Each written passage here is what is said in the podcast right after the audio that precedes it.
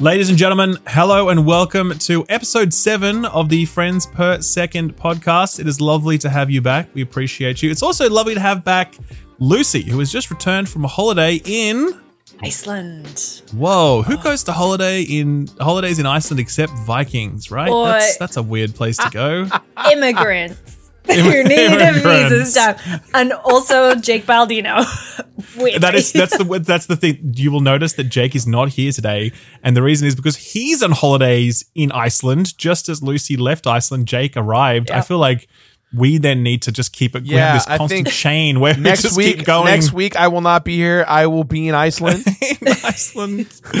this uh, this episode is brought to you by Iceland's tourism authority. Visit Iceland. It's not as icy as the name suggests. no, suggests. it's it's lovely. Um, I had a lovely you go. time. if you love volcanic rock and There's a lot of it. lagoons, then apparently it's really. What was the highlight of the trip, Lizzie? I think the lagoon. I also will say I went to the penis museum. Um, and like, let's just say they know exactly what they're doing because you walk around with a beer. The whole thing is it's exactly what you think it would be. Humbling is the word I would use Sure. to describe it. Um, but I had a great time. Humbling for the gentlemen that uh, go, that Oh, go no, along. no. Is that there was a, I saw a penis in there that was taller than I was. So humbling in every sense of the word. Do they have like Okay. wax sculptures of dudes? Uh, no, they have pickled. Um, Oh my god.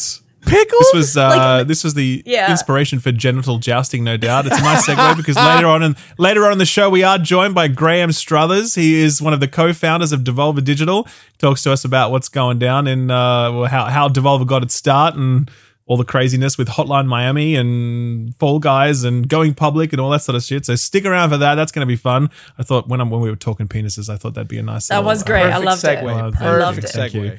Segue. We're also joined by Gerard, who is in a different studio every week. By the way, I it is know. a new. Every you're in a week. new This location. is- Just one upping us. you're like a bride at every at a wedding. It changes address seven times. Not committal, baby. You can't lock me down in this studio. That's right. Uh, this is going to be my permanent setup. I, I, uh, they asked me to. They're they're breaking down the studio system that I was in uh, Right. before, so this is now my permanent setup.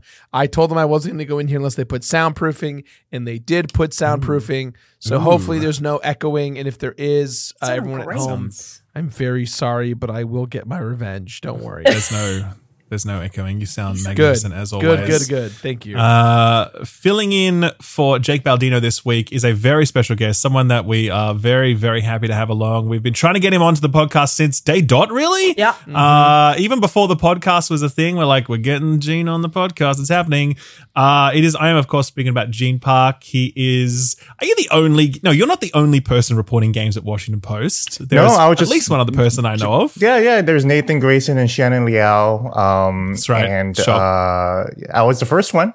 So Yeah. Sure, that Yeah. started it all there Yeah. at uh, at Washington Post.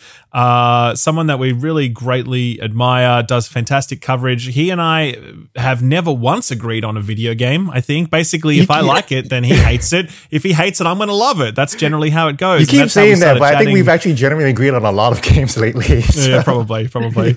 But, um, But it's just an no, it's- ongoing joke because like we, we, I think we disagreed like harshly like one time, and that, that was like, Sure, like sure. fuck yeah. So, But um, no, it's really awesome to have you along, man. How you doing? uh, pretty good, man. Uh, I'm I'm happy Yeah. to be here. Uh, I'm happy. Hap- I'm happy to be here on this beautifully named podcast. Uh, I, I understand Lucy came up with the name. I did, Um, it's true. and uh, it's kind of like uh, like an Avengers of, of of of people here, you know, of the creators here. It's it's amazing, you know. Um, I'm sad Jake's not here. Jake's another guy that I've admired and, uh, for a long time, and uh, someone whose tastes seems to be completely aligned with mine because we both loved the Mad Max game that came out of it like several years ago. so He's all about that lately. yeah, yeah, Yeah, and it I think really some other people have actually picked up the game again since his recent coverage. They're like, you know what, that, that actually was pretty good. that was pretty good. And I, I, had to, I had to like retweet him. I was like, man, like like that was a good game. That that, that really like went under the radar after Phantom Pain came out the same day, basically. So But it did. it did, yeah. That's right. Mhm. Wow. Talk about about getting shreked by that's like that's how that's like uh, guerrilla games level stuff It's where they just basically- really it basically was pick the Horizon to worst Elden possible Ring Oh right there, two, you know. baby. That's Oh right. two. That's right. So, um, so yeah, the I guess the other thing uh, that I guess also probably mention um, is that you know, Gene, you have been going through something very rough, and I guess wanted to sort of acknowledge that at the start of the podcast as well. Um, you, you had a diagnosis of cancer, um, and that was really heartbreaking for us to hear. We're um, really sorry to hear that, but we know that you're in treatment and that's going. And we just wanted to check in to see how that's going and how you're feeling. Yeah, I'm on the mend. You know, uh, I was uh, diagnosed with colon cancer uh, a couple months ago, and uh, to be quite honest, you know, like like I didn't know what it was up up until the diagnosis, so I thought I was really really sick. Um, but now that I've been getting treatment, I've actually felt better than better than I've ever have like this whole year. Um, you know, I'm doing podcasts. You know, like like I, I I've never sounded like this earlier this year. Um, you know, so I, I do feel healthier, and uh, I'm I'm on the mend. You know, doctor says things are looking real good, um, and I'm kind of halfway past halfway through my treatments. Um, no side effects. You know, Wow. fingers fingers crossed Wow, that's fantastic. that that's that's huge. That's huge because the doctor Sure. was like, you know, it's about now that that you start feeling everything. It was like, are you sure you're okay? And I was like, well, but just here's the thing. I've I've gotten chemotherapy hiccups, which is a thing, um, and uh, that's been the worst side effect. That the hiccups will just kind of come up, um, and the great thing is that I actually have a perfect, perfectly foolproof trick to get rid of hiccups. It works every time. Go on. okay, what is it? Just have to tell us. That's a life Okay, hack sure. we need to Yeah, know. yeah. I actually learned this from Arin Hanson, uh, Egoraptor over at the Game Grumps. Um, and I've repeated this trick uh, so many times. Um, what you do is, uh, if a- anyone on video, you close your eyes, hold your breath, and then you take your pinkies and then you very, very try to lightly touch your eyelid. Like it needs to be like a, a microfiber of like, like, like, like you can, you're like, you're barely touching your eyelids. Like hold it up, like, like, like up to your, your elbows up to your shoulder length. And ap- apparently that like moves your diaphragm and your muscles enough. And like you're focusing so much on like trying not to touch your eyelid that it actually just heals your hiccups. It Wow. works every single time. Uh, That's it is amazing. it is a magic trick at the bar when I meet a girl who has hiccups, and I'll be like, "Hey, I can save your night right now." Hey, baby. Yeah, you just sat right. there. You just sat there waiting. yeah. I, I, I, I'm First just, hiccup. I'm, okay, I'm in. I'm just waiting for some, you've had the some squeaking girl to, to walk by, and I'm just like, "Hey, I can make your night a lot better with like, getting rid of that." and it works Take- every single time. It works every single time. Like, like, like, like, like women people would just look at me and be like, "You are magic," and I'm like, "I know, I know." Take that, Andrew this. Tate. That is how you get a girl, okay? None of this other nonsense. It's about curing their hiccups, all right? That's the way to do it. Uh, yeah, uh, things are going uh, great. And, uh, you know, I'm, get, I'm, getting, I'm getting rid of my hiccups. I'm feeling great. That is that is definitely the thumbnail and title of this video, by the way. How to cure your How to hiccups. cure One easy trick. How to cure easy- hiccups, That's not right. clickbait. not Not One, clickbait. one easy trick featuring the Game That's Grumps. right. But with the with the with the pickup trick, it is hashtag gone sexual after that. So that's that's how all we get that in there all as well. caps. All caps. So uh, look, uh, Gene, uh, wonderful to hear that you're feeling better. That's awesome. Thank you very much for this incredible tip. Uh, we're going to put it to good use, I'm sure. Um, and we're glad that you're here today because we have heaps of console nonsense to talk about. It's been a huge week for ridiculous console wars drama. Right, and oh. we don't like the console wars. Obviously, it's lame. No, but we love funny- drama. It's funny when the brands start fighting, right? When people on Twitter are being console war idiots, you're like, shut the fuck up. But when the brands start fighting amongst themselves, then we're like, hell yeah, man, it's on like Donkey Kong. and that has been what's gone down this week when, um, well, for a, a variety of things. But the thing that happened just before we started recording was that Jim Ryan issued a rare statement in relation to the acquisition of uh, Activision Blizzard by Microsoft. Uh, Dude, when might you see recall- when you see Jim Ryan trending, you're like, oh, it's gonna be good. It's gonna be a good one, isn't? That's so true, isn't it? Like when Phil Spencer's trending, it's always like, "We love you, Phil. Good job, Phil. What, what, Phil." what, what done has what good thing has Phil said or done now, right? But when it's Jim Ryan, you're like, "Uh oh, this is what's he said now."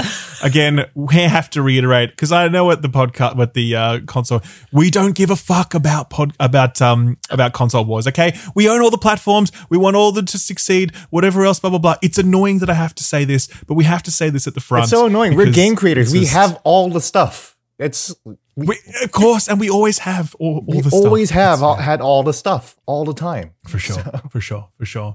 So uh, the exact statement for um uh, from Jim Ryan was, uh, and it's actually it, it escapes me now. I'll see if I can pull. Oh, up here I've got. I've got the tweet. I'll, I'll Have you got the tweet? Can I'll- you because can you Well, read it a out if Geor- you don't he mind? a Geordie, so I could do it with the intonation that uh, the Lord intended. That's true. I yeah. hadn't intended to comment on what I understood to be a private business discussion, but I feel the need to set the record straight because Phil Spencer brought this into the public forum.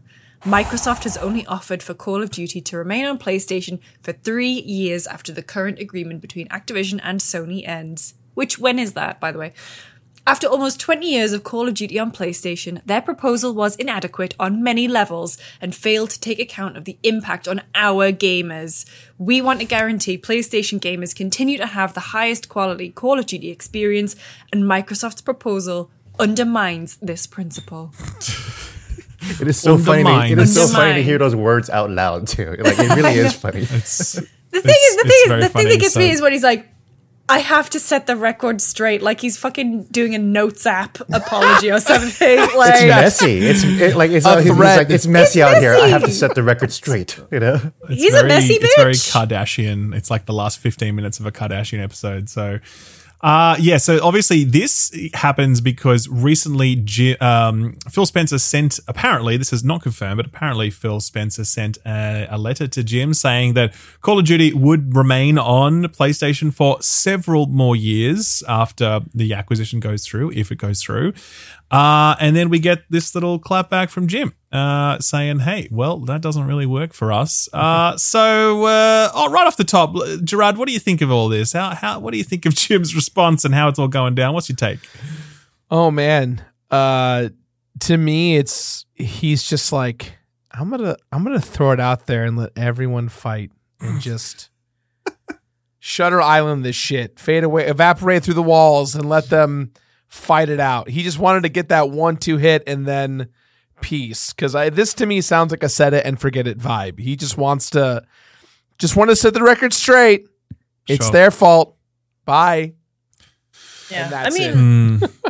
he is right to get messy and public about it. Like if if COD is gonna get pulled from PlayStation, which I don't think it would be, I think Microsoft absolutely knows that like the value of having their games on other consoles, look at Minecraft Yeah. and the success of that, like but they would never I don't think they would ever pull it completely. I feel like I feel like maybe Jim is either angling for like a better deal, but like yeah, they're gonna lose all that exclusivity. Like m- in my mind, COD like packs, drops, DLC, like the exclusivity has always been with PlayStation, or like the vast majority of the time has been with PlayStation. And so you're getting rid of the mind share of, you know, what people associate with Call of Duty, like where they want to play it. And so Jim's getting messy and I kind of love it. Yeah, well, I think, I think in, I mean, I, I think actually, Gene, what, what's your take on this? What do you think, man? Uh, I kind of agree with Lucy that he's probably just like, uh, uh, just. Well, you know, like I also agree with Gerard. That it just feel, feels like he just threw a grenade in a room, and it just like, like he just want to see what happens. Uh, Sure. But also, like it just sounds like he's trying to buy for time, you know, uh, to to to kind of throw it out there. Uh, I, you know, he didn't need to say anything, you know, like like Phil didn't really say anything that we didn't really already know. So like his his his citation of Phil Spencer putting out in the public was like, well, well, we knew that like several like several months ago. Like we Phil hasn't Sure. said anything new since since the, the news that Activision was being bought. Um, so I don't know Well- what he was trying to accomplish other than like just really trying to just make the case and trying to stall things. I guess you know. Well, well, correct me if I'm wrong about this, but I do recall one of the filings to one of the um, regulatory bodies globally saying Xbox essentially said we would we we don't want COD we don't want COD to become an exclusive because the dollars and cents don't line up. Okay, that's not our plan. Uh, it's unlikely that it would shift. Like we we basically can't make up our money through an exclusive deal versus the loss of revenue that we would have from taking away from PlayStation. Okay, I definitely remember that was a thing that one of the filings said. Now, fast forward, you got a situation where Phil's basically saying, well, it is going to become an exclusive and it's going to happen inside of six years because the existing agreement is three years. And then Phil's talked about another three years on top of that. So you, you sort of can't have it both ways. Like either you are going to make it an exclusive and that's what you've told Jim Ryan that you would do, or you're not going to make an, an exclusive because the dollars and cents don't line up, which is what your industry, your regulatory filings have said. So if Jim is sort of calling out Phil's doublespeak on this, then that's a good thing, obviously, because you can't have it both ways. But um, I don't exactly know what was said in what context, how binding all of that is. I don't know. Yeah, it, it kind of to kind of add to that, Ralph. It kind of feels. I mean, I don't know. I when I when I hear Phil Spencer say that he's not about console separation, he wants people to to play on multiple platforms. Obviously, the value, like we said earlier, of Minecraft being playable on Nintendo Switch, on PlayStation Three, even uh, it, it makes sense to make sure that everyone can get their hands on it. I it, to me, the vibe might be is that Jim Ryan and PlayStation at large, they see this this opportunity of of a contract renewal and they go, "Well, what if we got a better deal mm-hmm. now that hmm. it's it's out of the hands of Activision Blizzard and now in the new parent hands, right? The mm-hmm. teenager's gone, now the adults come in. Let's talk to the parents and see if we can get a better deal." And and maybe that and maybe Jim Ryan's using that to his advantage. Maybe he's going, "You know what? If I create a, a a public shitstorm and smack that beehive and get gamers all riled up, it'll it'll make Microsoft rethink how they approach working with us. I I, I don't know. I don't I don't know. I don't care I, either way. I think uh, I, I like all consoles, and like we said earlier, uh, I'm I'm all for everyone enjoying whatever they want. But I don't know. This just seems again. Uh, I think uh, Gene said it best. It sounds like he dropped a grenade in a room and then walked away. Sure. I also Do you think, think- Oh, Sorry, go on. Uh, yeah, no, you go. I also think you know, uh, Ralph, you tweeted earlier uh, about how you know it's rich that he's saying this when Sony has been ex- uh, locking exclusives for decades now, basically, right? Um, I don't think he, he Jim Ryan cares that he sounds hypocritical, you know. like I'm No, like like like, that's- like he's like he's a smart guy. Like I'm sure he knows it, Sure. you know. Uh, uh, you know, and and to be clear, I like Jim. I've always uh, enjoyed my discussions with him, and and he likes to talk to me for some reason. Um, so I do think that he's smart, and he I think he d- doesn't care that it sounds hypocritical. He, he's, just, he's just saying what what what these governments might might Yeah. need to hear, you know. Yeah, yeah. Because I mean, at its core, it is okay. Look, if you really want to suspend and you want to look at this at a very intellectual macro level, you might say that Sony's exclusivity deals all happened on an even footing, whereby there is a there is a there is a platform for competition, mm-hmm. and Xbox could have secured those deals had they positioned correctly, paid enough money, whatever else and that the acquisition of a publisher of this size removes that competitive that competitive playing field. Okay, so it is a fundamentally different thing. Of course, it is absolutely. There, you know, they are different. Sure. At the same time, Japan has essentially been a PlayStation exclusive for 30 years, mm. right? That is outside of the Nintendo output. Sony has strategically locked down the very best output from that island or those islands for 30 years. And most of the best and, and, and I and I think it is a bit rich for then Sony at this point to turn around and be like, oh, I don't know, man. That's going to influence people's consoles purchase decision. We think we're not so okay with that as they pay to extend the Final Fantasy VII remake exclusive window. You know what I mean? Like it's it's it's ridiculous, obviously. But you're right. I think Gene. I think you're absolutely correct. Where it's like Jim's a businessman. He knows what he needs to say to get some leverage in this, and that's exactly what he's doing. Mm-hmm. So. Yeah, yeah. But do you guys actually think? I mean, I guess we haven't really spoken. Do you think Microsoft should acquire Activision Blizzard? I mean, uh, is this making us rethink Oh, that uh, that that equation? Is that is it giving us pause? Like any any thoughts? It's funny on that? that? there's all this discourse about Call of Duty when I think both Phil and I think the the the, the, the books show that uh, Call of Duty is not the biggest moneymaker for Activision Blizzard. It's it's the mobile division, right? I was gonna say Sure. everyone always forgets the king in Activision Blizzard King, and that's what they're really yeah. buying it for. Yeah, yeah, yeah, yeah. I think So- it, I go. think if personally speaking, just thinking about what's been going on at Activision Blizzard, specifically on the Blizzard side for the last several years, if this acquisition attributes or even aids a little bit to the cultures of those companies improving significantly, then I think it's good. Just because um, we're at that point now where Activision Blizzard specifically is a company that's been around for 20 plus years and ha- and is revered and trusted with so many IPs and so many games and they're coming up with new stuff like Overwatch and Hearthstone and they're Diablo Immortal, yeah beloved Yeah, I was gonna say titles. Diablo up new 4 stuff very slowly. right Still but I mean slowly. for for a while though it was literally just we are the World of Warcraft company right like that's all it really was and then you know we they brought back and StarCraft. and StarCraft and Diablo, right, but, StarCraft. but, but yeah. there, but there was a while where it was like there was a good you know while where it was like we only make these two IPs, and then it was suddenly we brought back Diablo. Here's Overwatch. There's an, a card game, Hearthstone.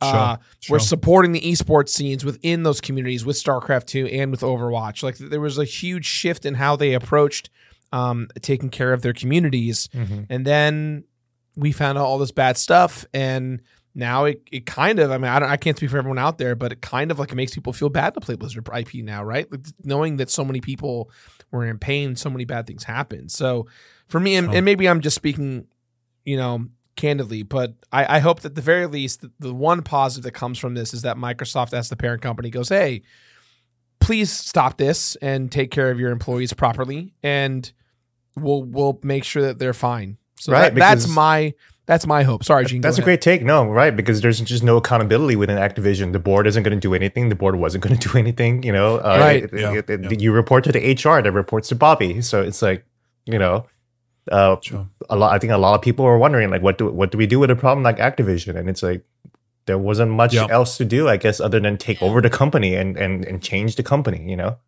um, Yeah. Yeah. Yeah, I, I- agree. I mean, look, I think in an ideal world, I probably wouldn't want Microsoft to purchase Activision Blizzard. I think that level of industry consolidation, especially after Bethesda. I think we were talking to Geoff Keighley the other week, and he's basically like, "Oh, Bethesda plus Activision Blizzard, that's essentially half an E3 right there." And he was right. Like, that used to be an entire hall. Yeah. Uh, Yeah. they've, they've acquired a massive chunk of the games industry, and that sort of consolidation is concerning. Uh, and that's that goes across the board as well. But you know, because obviously Sony are on their own buying spree, but they don't have anywhere near the same purse strings that Microsoft does. It's a completely different equation. They're buying this for nearly seventy billion dollars. Obviously, it gives you pause, and you think, well, ideally they wouldn't do that, but there are serious cultural challenges at Activision Blizzard. Uh, if this improves those, then you know, better the devil you know than the devil you don't and uh, you know that's that. But yeah, I mean, look, do you, do you guys think then it's within Sony's rights to demand uh, a, a clause that says COD stays non-exclusive, like stays uh, you know multi-platform forever? Do you think that's fair or unfair? I think they're lucky they, they, they're getting three years extra on top of for three years. That's that, that- Right, You know, okay. I think they're lucky. Yeah, right. You know.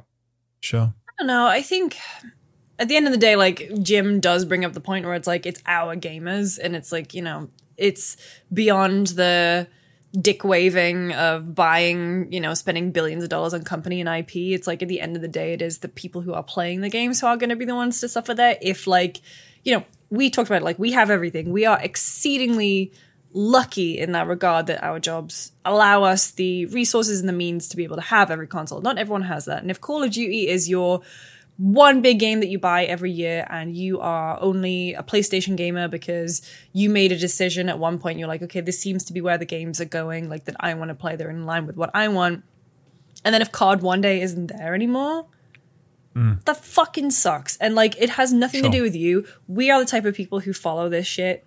But like you know talking to my family when they're like oh i don't know what game to buy and just like me explaining to them like different sequels and different like the difference between ps4 and ps5 some people who enjoy play and play games like they just don't have the same breadth of knowledge and like you could be locked into owning a system and then end up in a couple years not being able to play or buy the games that you want because of some business deal like this. So Yeah, no, that's that's it. But uh, obviously, and then the flip side is that so uh, ex, you know, Xbox people are like, well, welcome to our world. That's been the way of it That's been that for decades, Yeah, forever. boys. So, how do you like them apples? uh, and I think that's where the conversation is is going to continue, and whatever else. But uh, what, what's your bet? Do you reckon this merger is going to go through or not? Like, what what, what odds would you put on it? Yes, I think you're it'll going to say through. it's not going to I think it's gonna go I, I think through. I, th- I think it's going to go Sure. through, and I think if they do any other major acquisition after this, that's where the the fisticuffs are coming. Yeah, That's for sure. where Yeah. Yeah. all Well, I the think that'll governments be are going to when go. the, Hey, you can't do this. Who's at the Sure. FTC? That's when they'll be like, uh, Uh, I don't know about that one. Yeah, and I think Look at that one. Microsoft. I think Microsoft will probably lose the public in that regard too, because it's like, okay, well, that's so. that's too much, man. You know, Yeah. So. yeah, because it's already a lot. Like like like Geoff said the other week, like that's half of E3. That's it's already so much. You know, Yeah. Yeah. remember, sure, remember sure. when the the scuttlebutt was they were going to buy like Sega? like, Oh, yeah, imagine sure. in the alternate timeline For where sure. that I, happened. I yeah, thing. that Where that was second conversation I kept hearing time and time again. Me I thought too. when I heard Activision Blizzard, I was like, whoa, whoa, whoa, where's the second conversation? That was that was the news we were all talking about for a little bit. Dude, do you think that if they bought Sega, it would be a Yakuisition? Because they would get Yakuza. We're all clapping. The mics Thank are you, muting it, but you. we're all clapping. God damn you, microphones! The stupid technology robs us of the robs Ruby of the uh, um, Lucy of the applause she needs. thank you, thank you. Uh, that is very, Perfect. very good. Thank you, Lucy. But you know what's going to be? You know it's going to be really funny if all these Square acquisition Oh, rumors yeah. come true about Sony. It'd be so hilarious if in a month from now Jim Ryan announces proud that that join welcome to the family image and Square Enix's logo is there. I mean, I just oh god, the irony in that moment is going to be so. Thick. And Phil just even- tweets, oh, you know. Phil will just do like the rolling eyes emoji. like we never had Final Fantasy retweets anyways, that, or you know? whatever. Yeah. That's all he'll do. Oh No, god. Phil would Well, do look, that something was- like, I'm oh, just enjoying playing Call of Duty on my Xbox or something like That's right, underhanded. It great. Um, well, look, that wasn't the only uh, Sony news this week because obviously there was a lot of capital D discourse about The Last of Us Part 1, which dropped. It feels like a long time ago that it dropped, but it was like, what, six days ago now? Even though it feels my like God, yeah. six months plus. Um, so obviously we had a chat about this before on the podcast and we questioned whether or not that game is going to earn its $70 price tag. The game is now out. Uh, it has achieved an 88 on Metacritic, suggesting that certainly the critics believe that this is a worthwhile release. Uh, but even those outlets were sort of critical of the, I guess the whether this is whether this was needed. You know, it was kind of like cool. It's still a great game, and they've done a pretty good job with this remake slash remaster. But you probably didn't need to do this. I think was the general consensus.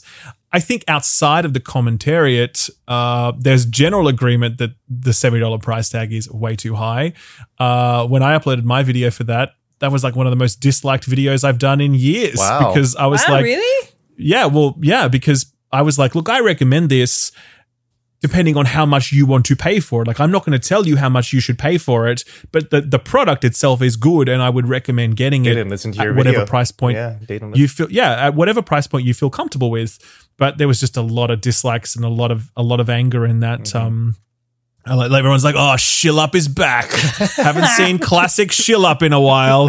And I'm like, "Yeah, that's right."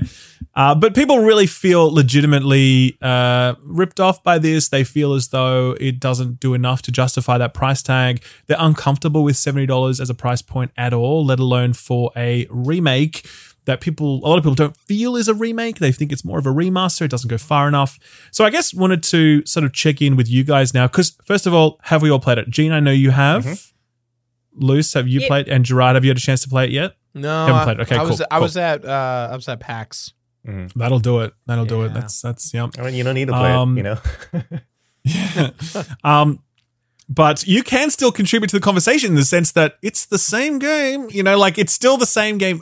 Okay, not quite. Like there are some notable changes, I think, but um, but obviously a lot of people feel not far enough. So uh, let's just check in. Do we feel as though this game has earned that seventy dollar price tag? Luce, what's your take? Gun to head. I'm going to say to you, you got seventy dollars in your pocket no. right now. Okay, all right. Okay. Unlike- On what basis? What do you think? So I've been playing it again, and you know, this is the third or something time that I've played The Last of Us, and it's like, yeah, I like it. I think the visual upgrades are definitely fantastic. I think it feels better to play. I think the real unsung hero uh, is definitely the audio. I remember seeing people tweeting about like the audio is ridiculous, and So I dug out my headset and I've been playing with it. It's been great. The accessibility options, fantastic. Um, part of me the, I mean, the fact that there's no factions or multiplayer, like, mm, but the seventy dollars is sticks in the craw for many already. Like game development is very expensive, we know this. Um, and seventy bucks for a game that came out ten years ago, with no, and like this is your mileage may vary where it comes to the phrase like what a meaningful update to this game would be. Um, yeah, I don't know if it is worth seventy, and like it's art your your value of like what something is worth is going to be very different. But like for a full full price game that will probably end up and I don't say this with malice because people worked really hard on this game at Naughty Dog and it clearly shows like it's fantastic. I still love it. It'll end up on PlayStation Plus or it'll be in mm-hmm. certainly the premium tier mm-hmm. or the game catalog very you know 6 to 12 months time. Mm-hmm. Um the thing that I think as well is like these accessibility options were not in the remaster, right? Like the No. and so that's kind of another part of the equation where it's like, is this some kind of like disability tax that you have to pay this amount of money to play the game at all? Which is a whole other conversation that I think we would need to get someone way more versed in the topic. Like Sure. we should get Steven Spohn on the podcast in general, but like I think he'd be really great to talk to you about this issue. Um, and so, yeah, I have very mixed feelings about it because I'm playing it and I'm enjoying it and I'm doing that weird thing where I was like, huh, the trophy's different. I could get the platinum on this one without having, to do grounded. I could probably do that. So I'm kind of working my way and I'm enjoying it, but like, yeah, 70 bucks is difficult for me. Mm, mm, Sure. So, Gene, I know you are a massive Last of Us one and two fan, Mm-hmm. Uh, and I know you've have you actually finished this? Have you finished part one twice now? Did I- you tell me? I played it four times already now. By now, Wait, four times Yeah. already? yeah. I mean, What? here's the thing. I What? always hear all these reviews and say, you know, like like Greg Miller or Lucy. It's like, oh yeah, I played it three or four times, like total, right?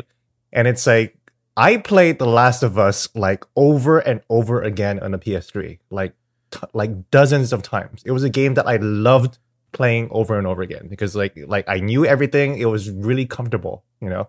And I and and I know that's a weird thing to say for such a depressing dour game, uh, but it was No, I get it. Yeah, like it- I used to listen to like murder podcasts, and that would be my oh. comfort thing. I mm-hmm. moved past that, but like I get I get the comfort in ah. the like knowing stuff, mm-hmm. and and like it doesn't matter what the subject matter is, like it's comforting. Exactly. And like I look at The Last of Us as, you know, and I don't mean this as an insult to the game itself, but like, you know, I look at it as a like simple Resident Evil 4, you know, where like like like like there's just not a lot going on in the gameplay besides punching and shooting zombies and walking through environments and like picking stuff up. You know, you don't have to worry about where the stuff goes anywhere. You're just hoovering up stuff, you know, and, and like it just like connects to a lizard brain stuff of mine. Like I have infinite like like crafting options on when I play The Last of Us, mm. and I'm still going around picking stuff up. You know, I don't need any of that stuff, but like like I'm pretending that Joel needs to say, "Oh well, let- let's look around and see what's what's around here, Ellie,"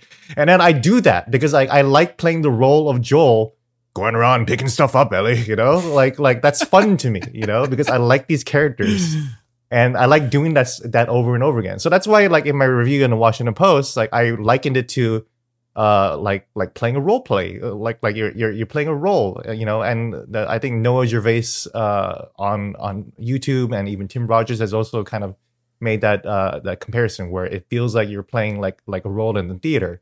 And you you are Joel, and Joel is a fun character to kind of be, and he controls better now.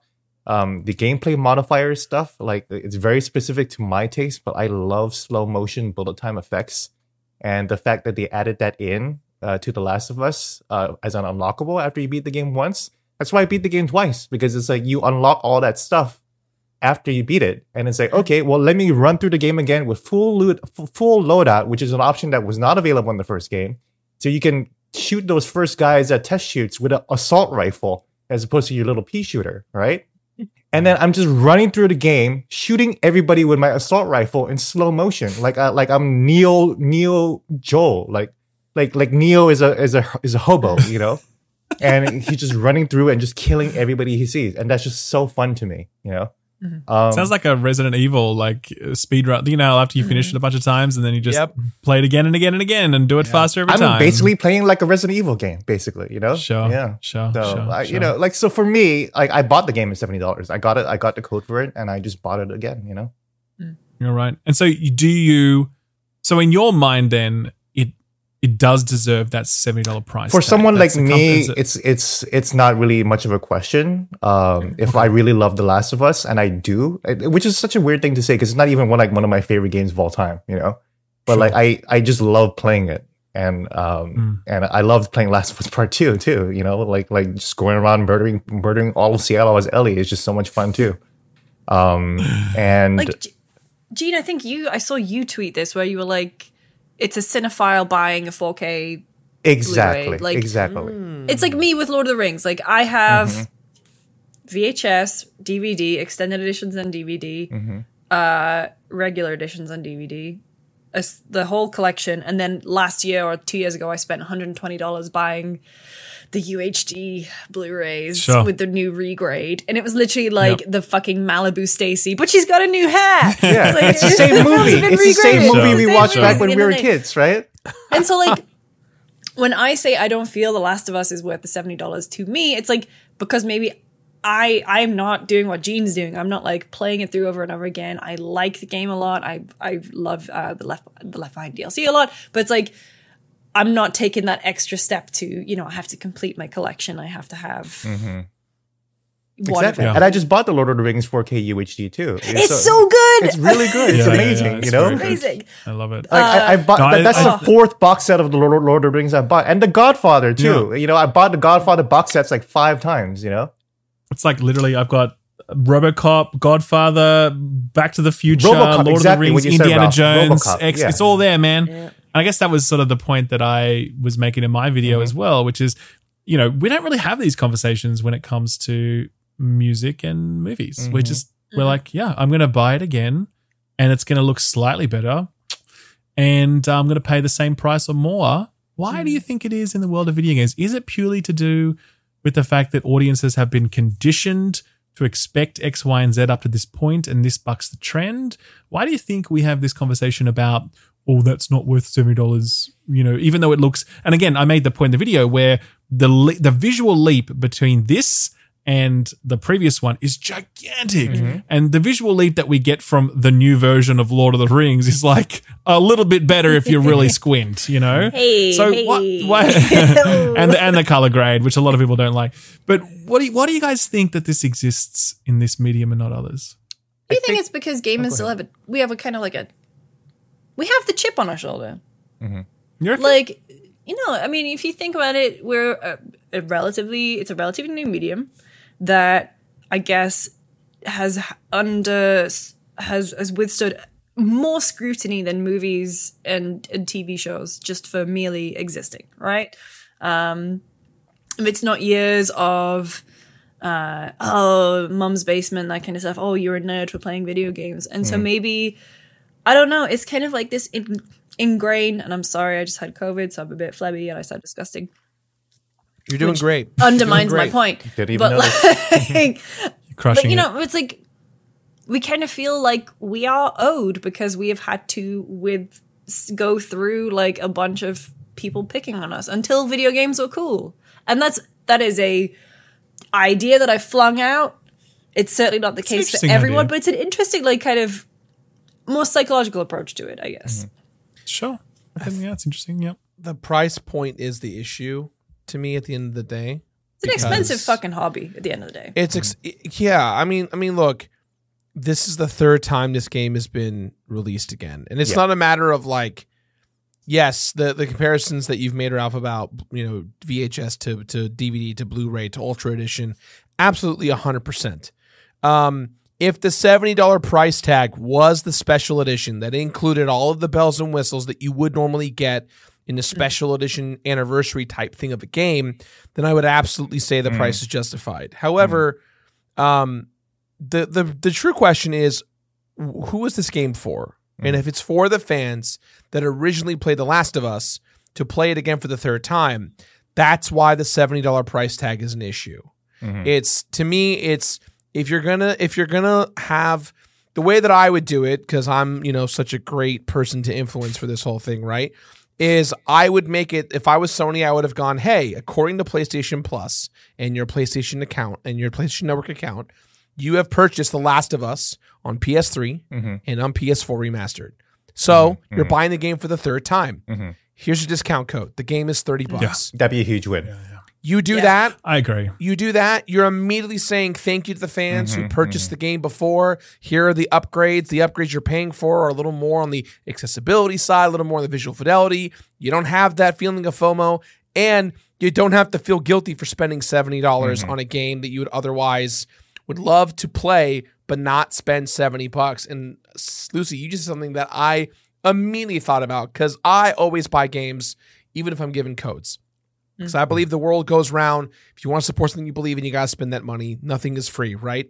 Uh, in the case of The Last of Us, um, it's it's that situation of I'm gonna wait until PlayStation Plus. It's gonna come to PlayStation Plus. I'm okay waiting because I've played the game twice before, and uh, most people who have a PlayStation Five right now are the most hardcore of hardcore gamers, and everyone else out there can't get a PS5 because you can't even buy one. So mm. if this is for an audience that has never experienced The Last of Us, the people who don't even have a PlayStation 5 can't experience it anyways.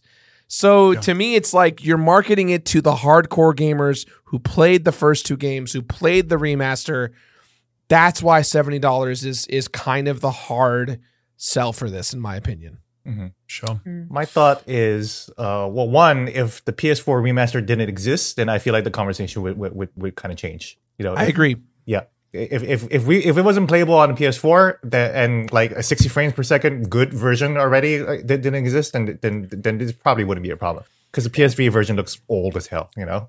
Yeah, and it, I think if correct me if I'm wrong, but I think the remaster of The Last of Us was a launch day PS Plus title on PS5. Yeah, and it had factions too. So Yeah, And it had factions. Yeah, Um, that's but- brutal.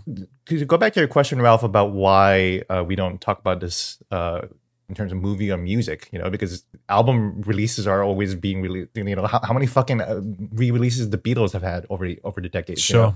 Sure. Fleetwood Um, Mac, baby. Let's go. yeah, exactly. I think the reason why is because video games are at this weird intersection of art and product, like technical product. So like it's kind of like you know obviously it's art, right? Like like that's not even a conversation here, but it's like it's it's also a technical product. It's it's a it's a it's a feat of engineering, um, and maybe to some folks it's kind of like buying a 2013 Camry at 2022 uh, a price. You know, like Sure. it's it's more Sure. product than anything else and i think a lot of people kind of look at that because look at how many people are are are, are gauging games based on like times engaged with you know Yeah. Mm. and and that's just part of uh, like our, our mindset you know like uh, for for a lot Yeah. of people you know I think it's a really good point. I totally agree mm. with that. I haven't even really considered that, but um, mm-hmm. no, I, I totally agree. Um, I think as well. Well, I mean, sort of a separate point, but I mean, that upgrade path thing, right? That is something that you can do uh, by virtue of our medium. You know, like the upgrade path for Lord of the Rings 4K, man, that's not really a thing. But by virtue of the way that we package and and buy games, that is going to be uh, an option for us. And yeah, I think it is a huge. I think it was a big mistake for Sony not to do something like that. Um, what, what what's your sense overall of of how this is going to Im- impact Sony's kind of current positioning in the market? Because I think that they're having some struggles. I, I think. Uh, Phil Spencer's very good at PR. I think Jim Ryan is really, really bad at it. Right? Uh, what do you guys think about uh, what, this sort of what, what what impact will this have on PlayStation's brand overall? Do you think? I don't think it'll. I like. I genuinely don't think it'll matter when God of War comes out. Yeah. Yeah, Okay. I think I think everyone will fucking forget about it. You reckon? All I think I think that's like to Sony's benefit is they have these absolute jewels of IP that are just like you can just dangle and people will just go. Sure.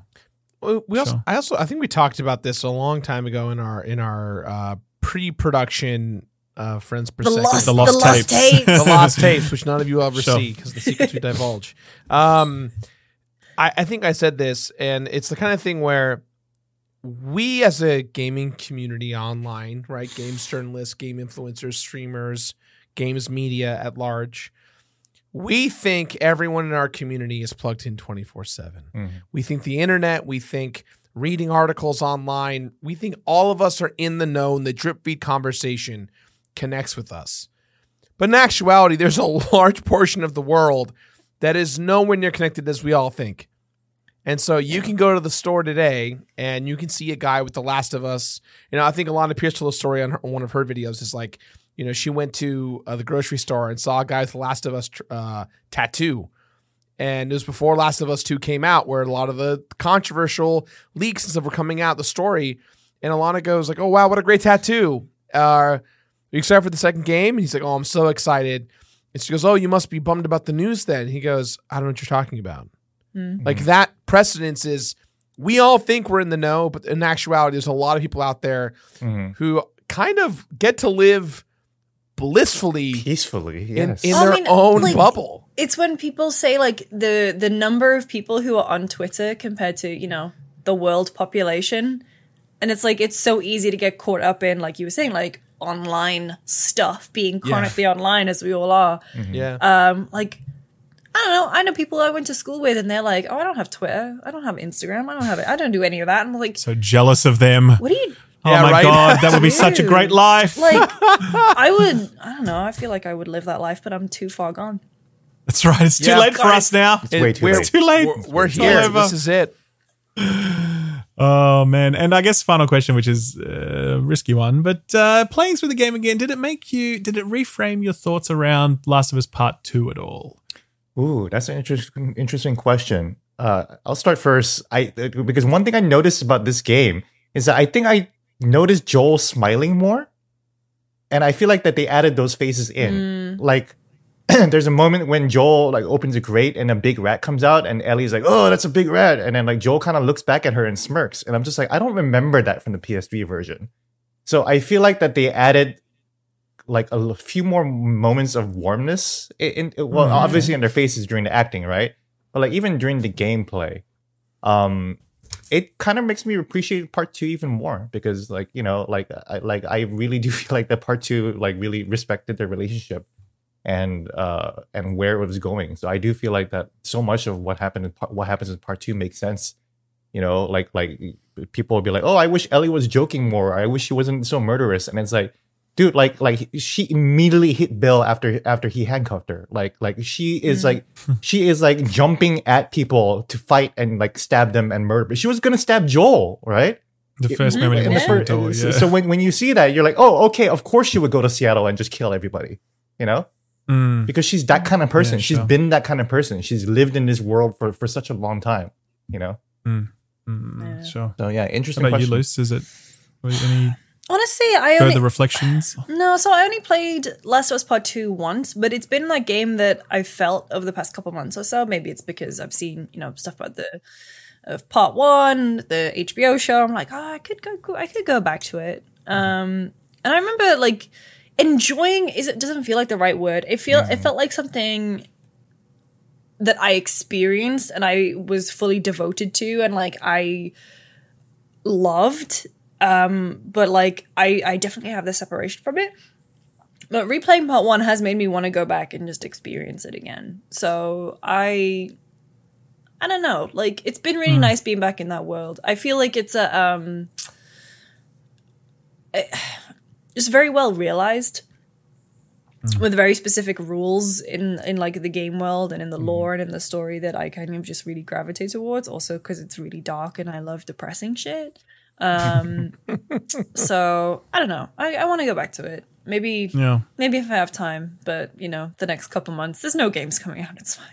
No, no, that's not. No. Oh, let me add real quick November are also the- famous let, for their. Let me add also real quick to be critical of the of the remake. Uh, I do think that you know it obviously would have been a lot more fun if they added like dodging and prone and, and stuff like that. Yeah. And like I feel like that they could have like done a little bit more to the level design or like have like a remix version where like the enemies are enemy placements are different. Anything, anything to to make it like like like like different. But it's pretty much the same. Sure. So yeah.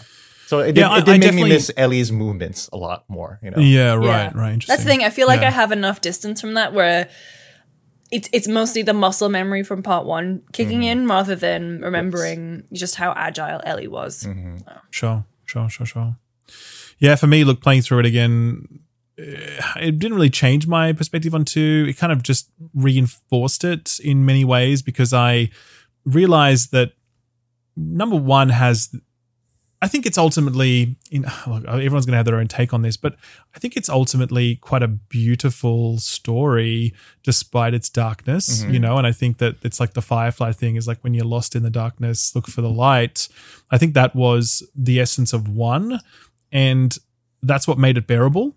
Uh, and I think two completely loses that, and so that's why I really didn't enjoy that time. And, and going back in and playing one again, I was reminded of oh, there is this subtle beauty that kind of flickers at moments, and then eventually kind of like you know bursts into this this relationship uh, between the two of them, or blossoms or blooms, I should say. Um, yeah, that that was always it's always very special. Um, and similarly, there's this real sort of swashbuckling quality to number one.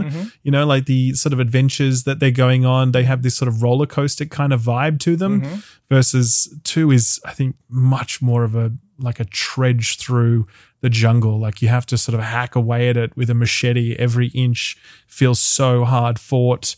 Um, it's like the roller coaster is always going up and it's never doing that fun down thing, you know? Mm-hmm. Yeah, Um, which is why I made the so I- comparison to Resident Evil 4 in part one because like it does Hmm. kind of feel like a roller coaster, kind of like a ride where it's like it's so well paced, so it, like it, Yes, it does feel yes, pleasurable, yes, you know. yes. Whereas part two is terribly well well paced, I think, you know, like like honestly, in terms of like what, what kind of emotions you go through, you know. Sure. Yeah, for sure, for sure. But um, but yeah, that's it. It's uh sixty nine ninety five at your local video games retailer. Pick it up now while it's really expensive.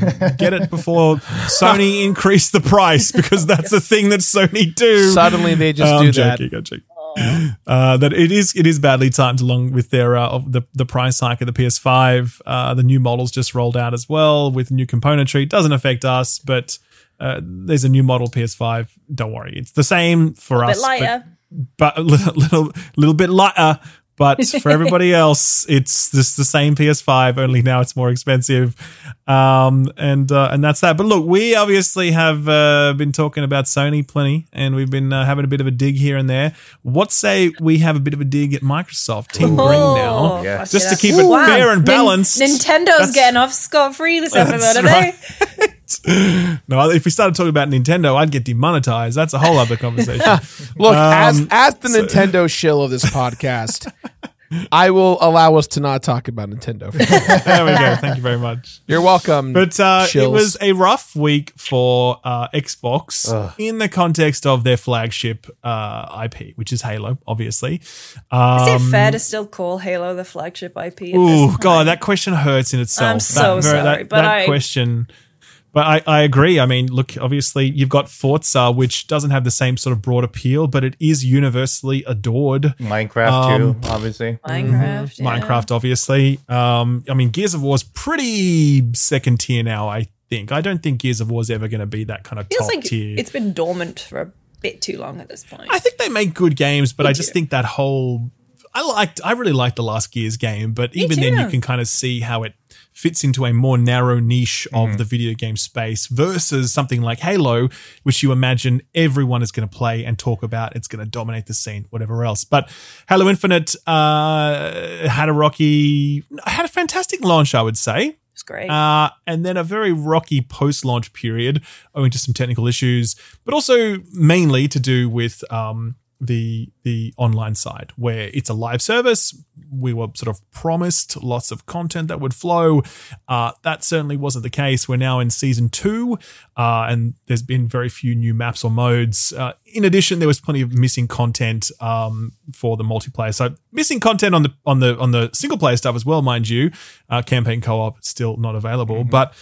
This week things got worse because 343 issued an update and the headline offerings were number one, Forge is coming. That's the map creation tool. That's coming towards the end of the year and it does look pretty cool. So that's nice. That's great. Number two, the current season is being extended until March of next year, meaning season two will be a total of 10, 10 months long. That is crazy in the world of live services. You can make a To put it whole human being in between that time. Destiny will have put out essentially almost four seasons in that same amount of time to Halo's one. Uh, and most games really uh, that are operating a live service are doing at that sort of cadence. Uh, and the big one is that couch co-op that's been cancelled. It's been promised uh, repeatedly. It was promised as a mainstay, non-negotiable feature after Halo Five, and everyone was so pissed off about it. Uh, Three Four Three have announced this week, hey, not so much. And even though it actually works, because someone found a workaround Yeah. to actually get couch co-op working on the Xbox Series X, it's playable. It works fine. Even though that works, uh, three four three have announced that it is um, been officially cancelled, and they will not push that feature. So. Did I miss anything in uh, that announcement? Gene, did you think, did I get it all? Oh, that's that's all the bad news. Yeah. That's it's all the bad news. Uh, so I guess it's just a, a moment to sort of check in on how we're feeling about Halo Infinite 343, etc. Um, I mean, first of all, we all played Halo Infinite. Yes, has anyone here not played it? Mm-hmm. Who played it? I, Cool. played, I played for a Eh, couple hours. Yeah, right. Sure, sure, sure. Yeah. Have our thoughts on the uh, the launch of the game have those thoughts changed, or do we do we still feel the same way we did, you know, when, when it first came out, or what, what's that? Um, Gene, do you want to kick us off? Sure. Uh, I gave the campaign a 10-10, uh, and a lot of people like to to to to go after me That's for a that. big number. It's a huge number. It's a huge number. I really like the campaign, and I still do. Sure. And you know, like a lot of people make fun of me for saying that it's a game that I'll play for decades, and it's like, you know what? I played the Halo Infinite campaign two nights ago. You know, I played all the way through. I enjoy it. You know, um, you as you guys heard, I enjoy replaying games over and over again. You know, so uh, Yeah, I what are you, Gene? The completionist? Stick to your lane, buddy. Jesus. Dude, th- this is why I love you so much. Right? I was like, man, this is, guy is is, after my own heart, you know. uh, so I enjoyed the campaign, and I still do. And obviously, you know, every time, every single time anyone criticizes Halo Infinite, you, you always have to say, "Oh, but the core gameplay is good and the fundamentals are good," because it is. It is. It just it, it is objectively good. And you know, I called it one of the best first best feeling first person shooters, and it still is. Um, and I think one of my Twitter followers said ear- ear- earlier today, it's like we wouldn't be wanting more content if this was a bad game. Yeah. Because the game is Yeah, so 100%. Because this game is so fun, we want to do we want more stuff to do in it. They just haven't done that at all. So Yep. Yeah. Yep, yep, sure, sure, sure. And Luce, what are you looking back on your initial feelings of Halo uh, Infinite at launch? Do you I have, have they evolved? I had such a good fucking time playing Halo Infinite at launch. It was the it was the first time in a long time where a bunch of my friends and I were like, okay, it's 10 p.m. I've got a mm. beer. So let's true. squat up. Let's just play. And like, we were having so much fun. Like, mm. it, and to Gene's point, it feels so good to play. It mm. just, and there were moments when I was playing it, and it would be like, you know, the game would just sing and it would be just eh, some incredible gaming moments that like I certainly cherish and like think on fondly. But right now, no one I know is playing. Mm-hmm. I mm-hmm. might hop on on a lunchtime or something and be like, okay, cool, yeah, this is still a great game, but this is the same stuff I was playing at launch. Like I spent twenty bucks on it overall. I bought the battle pass and I bought cat ears. And Everyone bought the cat ears. Everyone bought the cat ears, and I was Sure. like, I, Mm, I, you know, I'm that's all you can do. You just buy the cat ears. That's all. yeah, that's the only like thing even left if I to do in the game. out, even if I grind out that battle pass, right? It's like I, first of all, I'm not seeing any of this shit. Like a different color arm plate, like yeah, yeah. that's not what I would consider a meaningful unlock or upgrade. Um, you still get the the great moments of oh, okay, I've completed a challenge or I've completed one of my dailies. That feels good to do, like checking stuff off, uh, boxes going up, ticks. Yeah, great. But at the, at the end of the day, it was like. Uh, okay, I, I need more from this. And the thing about the couch co-op is like, I personally wasn't going to play it in couch co-op, but I remember so many of my friends being like, I'm going to hold on the campaign until I can play it like with my brother or with my sister or with my friend, just like we did when we were kids. Like that's mm. what I'm holding out for. And then, you know, 343 going, yeah, yeah, yeah, it's coming, it's coming, it's coming. It's just going to take a little bit. And then, nah, that's That was my next question, really. Like, how big a deal is couch co op actually? Because obviously, you know, it drops and everyone has their feelings about it. But is it is it is it fake outrage in inverted commas to complain about this, or is couch co op still a really big deal in 2022? I think the outrage is more uh, about the the broken promise rather than the missing feature. You know, Sure, Sure. um because you know like like I, i'm not going to play it you know a lot of a lot of folks might not but then you know a lot of folks will because you know like if I if I had a son, I'd be like, here, your son, let's let's play this together. This is what I what, what dad and I what what dad used to do back in the day, and we're going to do this right now. You know, um, so that part is missing. You know, um, Mm. yeah, I, I, I agree with Eugene, and not only that, but I also think it's it's not just that it's a missing feature, it's a missing staple Mhm. in identity of Mm. Halo. If Halo never Yeah. had this feature, I don't think anyone would care as much. it wouldn't have but happened. it's Yeah. it wouldn't yeah. But like a lot of what made Halo so popular over the years was that couch co-op experience, right? Of of the split screen. And more importantly, not to like blow smoke up the ass of old technology, but playing split screen on a CRT TV that's 32 inches is a different experience than playing split screen co-op on a 70 inch TV in 4K ultra high definition, right? Like mm. Sure. you're basically bringing another monitor over to your friend's house without having to do that. So it feel it, it feels like the missing feature is is kind of a missing promise in in that way. Yeah. For sure. I think the, the obvious byproduct of all of this is that uh, hashtag Fire343i or Industries was trending on Twitter when all this went down. And people are basically like, we've had enough. It's time to move on to a different developer. That 343 have had their shot, and it's time to give another developer a chance at this IP, potentially one of the Activision studios if that deal goes through, because you've got plenty of studios in that um, in that bucket that know how to make a good shooter. Uh, what do you guys think about that discourse? Do you think it's uh, harsh? Do you think it's fair? Do you think uh, 343 have had their shot? Uh, what do you guys think? Luce, will you kick us off? I mean, I think hashtag fire343i is so much easier to say in practice than it is to actually do. Like 343 Industries is a studio set up to be the custodians of the Halo franchise. Like, it's not as easy as just copy. Copy, hey, let's copy my drive and give it to another studio and they can pick up where we left off, right? Like mm-hmm. the amount of talent that's in there, the amount of money that's been pumped into that studio, whether Microsoft sees that as like sunk cost at this point, like the I just don't think it's feasible for at least at this point, especially with Halo Infinite being a live service game and to be the it's you know infinite it's in the name and like the Yeah, fact that they're working yeah. on uh, the master chief collection all at the same time like it's very difficult to unshackle that from 343 and hand it over to another studio yes there'll have been support studios that have been helping out on halo but like i don't know like unless it was going to be an entirely new game like completely free of you know the old Bungie engine that they're probably still using. Oh no, no the, the, what is it? The new one? They have a new engine. Slipstream engine. Slipstream. Yeah. Yeah.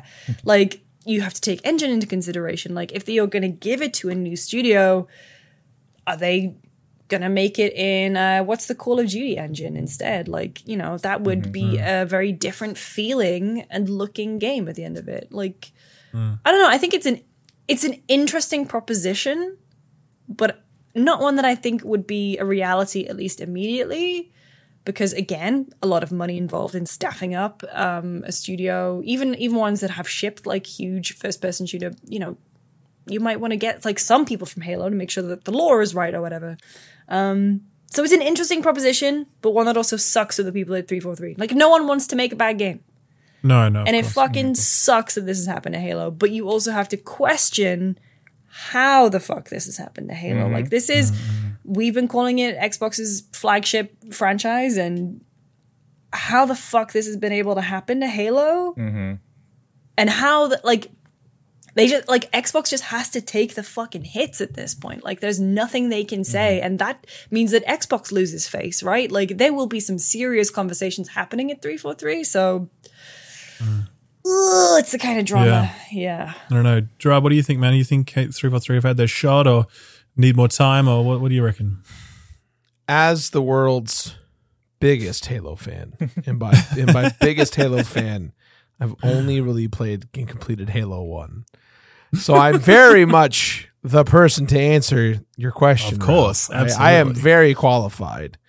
Um, you know, at at the very least, I don't think it's a matter of taking Halo away from 343 that would solve the solution.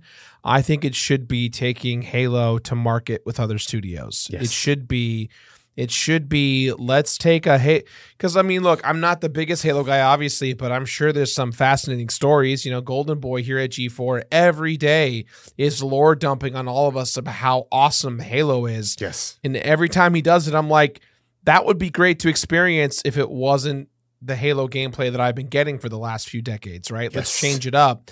RTSs is a great style, but it's a very niche thing. Like what let's get a different game in the in in a different engine, a different style for Halo. Let's turn mm-hmm. it on its head and and and use the Halo franchise that way to explore different areas or kind of how you insinuated, Ralph, maybe give it to the Call of Duty guys, see what they can come up with with Halo, even if it's you know acquisition through Microsoft or not. Like I think that might be what's needed for for Halo is not to get rid of 343 but to challenge other studios to think outside of the play box that is Halo. hmm Sure.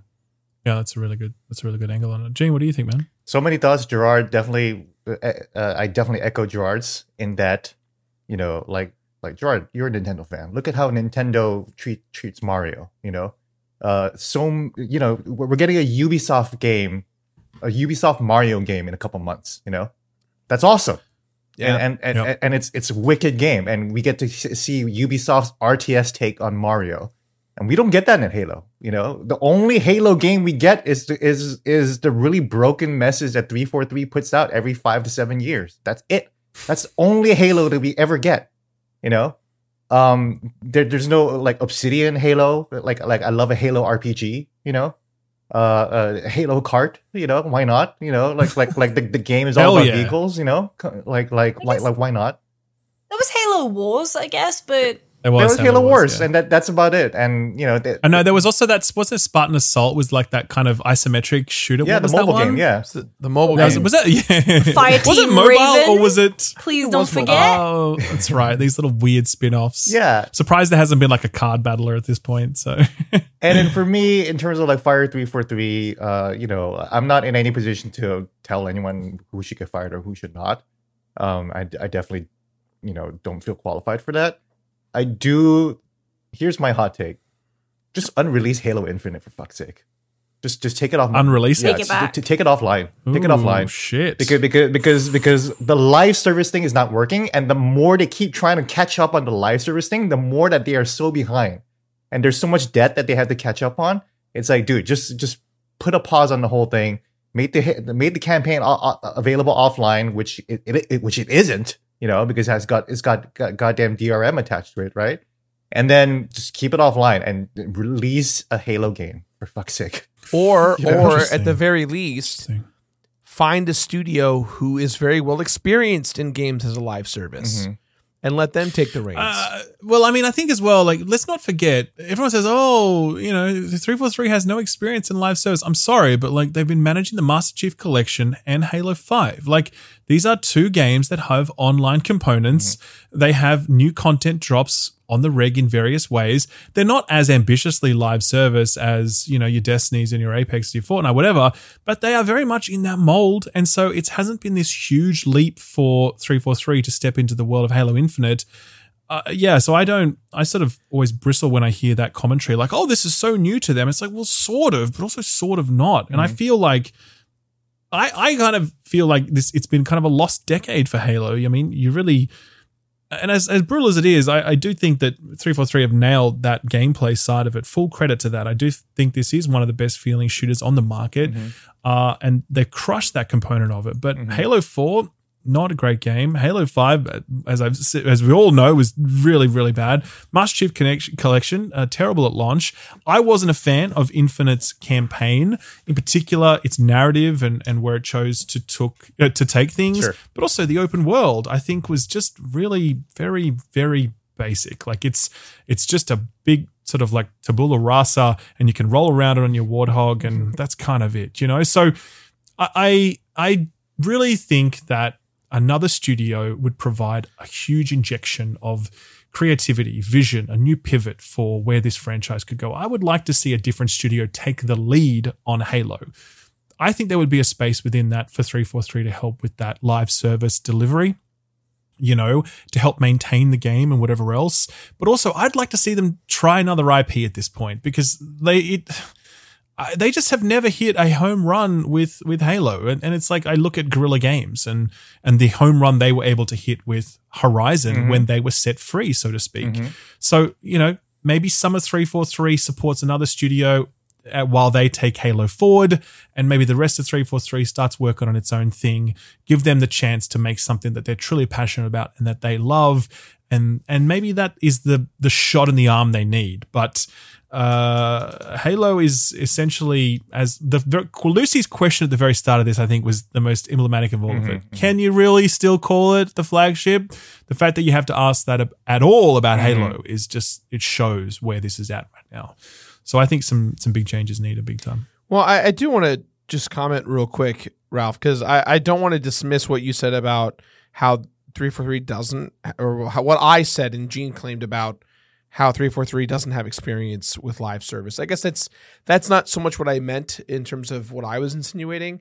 I think in my mind, taking something like League of Legends or Apex or uh, uh, flipping Rumbleverse or or Fortnite, right? Like those are games that are, I mean, far, as far as I'm concerned, they're free at their base level and they are all about the monetization model to continue to fuel the economy of the game.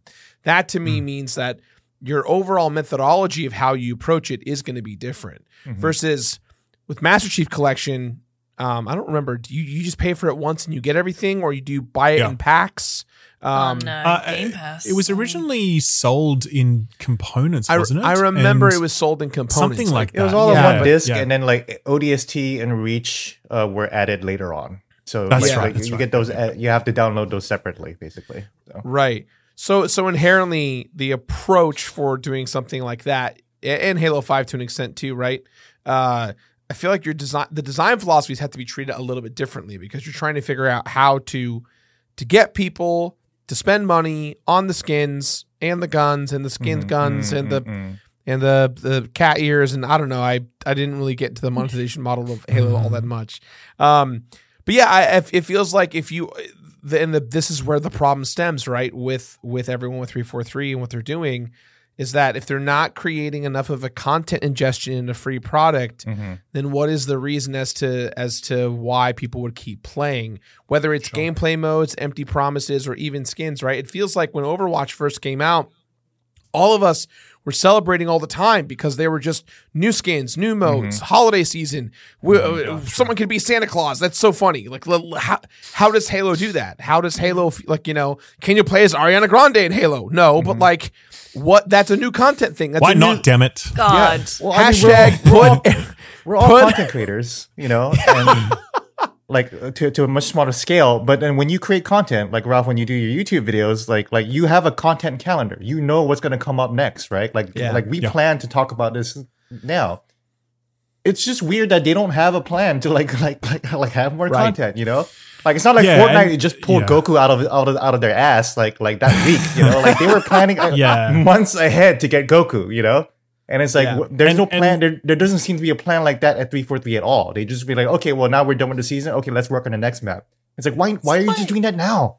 You know? like Overwatch 2, when they were talking about their live service model, they were like, seasons are going to be, it's between 8 to 16 weeks. I forget which one it is, but it's like, here's how long the seasons will be. There'll be a new hero every X amount of seasons. There will be a new map here. There'll be, you know, and then uh, single player stuff is going to be in the next one. And it's like, okay, shit. Like, I, I remember hearing that and I was like, okay, I feel more at ease knowing that you have a plan. Halo Infinite, it felt like we were all just so excited to see another Halo and for it to be Yeah. good that everyone kind of didn't necessarily think about the infinite part of it.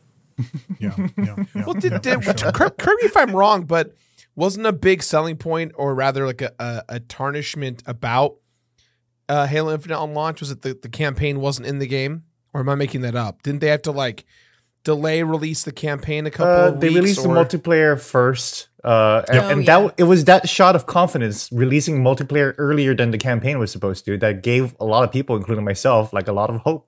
Where it's like, okay, well, look, sounds like they got they got things right. Sounds like it sounds like they're gonna get it, and we're st- we're all still waiting. Yeah, that's it. To to to have removed, yeah, to have released that multiplayer early really says, "Hey, we've got uh, we've got everything really under control on the Yeah. multiplayer side," and it's like cool. And they certainly it felt like they did, but we just had no idea how much they in fact did not have it under control when it comes to supporting this game in the longer term. But also, it must be said, the missing features on the multiplayer side, and core playlists, and, and those sort of progression, the store, the whole free to play discussion is, is another thing which we won't even touch now. But uh, The, the yeah, theater, look, the it- theater doesn't even work. The custom games browser doesn't work. I mean, there are actual features in the game that just don't work. Period. You know, so there are tabs in there that are pointless, and they're taking up entire like UI space for no reason because they just don't work. And they're going to work I in missed all that. March. I apologize. My, I missed I missed Gene's rant then because uh, my headset is just turned off all of a sudden. So I, but it looked very impassioned. I could oh, see Oh, him no. really talking. You know what I He mean? was right. It was great. It was great. He's right. He's right. There- there- there- I was just saying, Ralph, that that theater mode doesn't work. Custom games browser doesn't Right. work. So there are entire tabs yeah. in All the that. game in the in the game's UI that just doesn't work at all. Like there are features in the game that are that are missing that are supposed to be in the game. Yeah, yeah. It's it's it's a bummer. And I, I think that to kind of send this this conversation to an end, I think knowing that you know the pink the only peak concurrent viewers on the Steam according to Steam charts is five thousand k concurrence versus launch of two hundred and fifty k hmm on a live service. hmm They just kind of Yeah. kind of points. I mean, look, out. and and Apex right now is averaging about four hundred fifty thousand. Destiny is about one hundred fifty thousand. Uh, I mean, you know, crazy. Halo is not Halo. I mean, Splitgate is averaging about fifteen hundred right now. So Splitgate is about a third as popular as Halo Infinite. Didn't they just say that they were stopping Splitgate yeah, they're as stopping well? development. Yeah, a game that's well. that's going to die. and, and and obviously we can't ignore the Xbox uh, audience. We can't ignore the Game Pass That's audience. true, Of course, true. absolutely, course. sure. Those those warp the numbers, but the Steam numbers are going to be roughly indicative of overall popularity because Apex is also available on Xbox. It's free to play there as well, and it's still got you know, and it's and it's, that's also available on the Origin launcher, and it was well before it was available on Steam. yeah, So those arguments, you know, you pick them apart, and um, it just is a real bummer. Hopefully, Xbox can can make some big plays here and um, get Halo back to where it needs to be because I love Halo. I think it's got. It's sad to say, but it has un, untapped potential at this point, uh, which is not something you'd ever want to say about a Halo title. But anyway, Yeah, Hey, I- listen, we should probably wrap that. Sorry, Gene. I'll be moving my my shooter uh, uh, engagement to Splatoon Splatoon three. You know, right, which is going to have the same amount of maps as Halo Infinite, which is going to have like all these customizations with no microtransactions at launch. You know, and it will have a full single player campaign. And with that note, Gene single handedly made us talk about Nintendo for a little There bit you go. today. So there we Oh go. Oh God, what the hell? There we go. We did it. We showed Well, it out, baby. would happily have talked about it if Nintendo would send us uh, the game so we could review it. That'd be nice. That would Do be sweet. But That they would don't. be so They don't send I it out get it to either, YouTubers. You didn't get it either. Well, I, the Washington Post got it. I, I just didn't get it. So oh, okay, right, right, right. Sure, sure, sure. Sorry. Yeah. Um, so with that, we should probably segue into another conversation now, free of live service and the like. Is uh, indie label Devolver Digital? They're not really about all that stuff. They're just about making cool ass or publishing cool ass games for like twenty bucks a pop that uh, are always surprisingly good. And we have one of the co-founders here today. His name's Graeme Struthers. Um, when I say today, here today, he's kind of not here. He's actually in Long Beach, California. He's this was funny. We re- He's in pre-recorded my city. And he's like sitting there smoking a cigarette on the beach. He's like having a was a beer while he's talking to us. It was great. He's got the dog running around. I mean, that's the way to do an interview for a podcast. He's he's really crushing it. So uh, we're going to cut over to that now. This is uh, Graeme Struthers, co-founder of Devolver Digital. All right, here we go. Very excited about this one. We are joined today by Graeme Struthers of Devolver Digital, one of the founders, uh, if I'm not mistaken, or within that founding era startup phase. We'll clarify that, I guess. Um, Graeme is joining us from California right now. You look very relaxed, can I say, in that locale, and you're like very chilled out. Well, if you can't be chilled out here, I guess. I mean, where, where could you be? So, yeah. uh, well, we really uh, appreciate you joining. Um, obviously, Graeme was there at the very beginning of Devolver, and it's an interesting story because Devolver right now is easily the number one indie label on the planet, and it's just Wow. consistently banging out bangers. I don't think that's how you should say it, but it's a thing. The strike rate for this uh, publisher is pretty crazy. I think it's there's a pretty remarkable ability to pick winners. I don't know of any publisher that has the same success rate that Devolver has displayed over the last little while. So really interested to hear about where that all began, that that journey, some of the major beats like your Hotline Miami's and your and your Fall Guys and what that was like, and um, also just kind of get your view on the indie scene because um, obviously it's rapidly changing and and and you're at the center of all that. So. Uh, for the benefit of those that don't quite know you very well, would you mind sort of i- introducing yourself and your history with Devolver, etc., the top line stuff?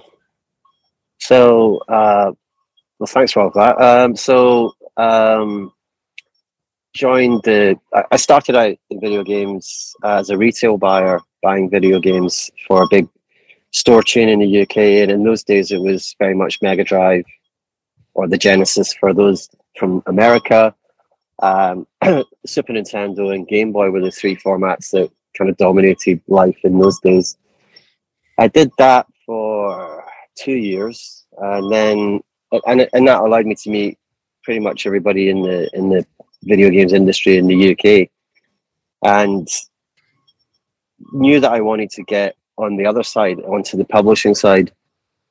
So managed to get a job at Virgin Interactive, uh, where I was there for four years, um, and that was you know the formative part of my time because we Virgin, as it was in those days, a lot of companies didn't have their own publishing set up in Europe. So we represented people like Capcom, LucasArts was another big part of our life, as well as the, the, the content that Virgin itself was producing. And so in those four years, it was it was pretty varied, but I got to work in the UK and then took a role at Virgin where I was sort of managing all the international businesses. So that was a quick, rapid uh, kind of like learning curve, working in France, Germany, the Nordics, and then later on into Eastern Europe and Russia. So yeah, that was Virgin. Then ultimately worked for a part of Virgin, which was Westwood Studios. You know them from Command and Conquer. Sure. They got they got bought out by Electronic Arts. Virgin, the, the owners of Virgin, decided to exit the games industry, so it was a bit of a fire sale.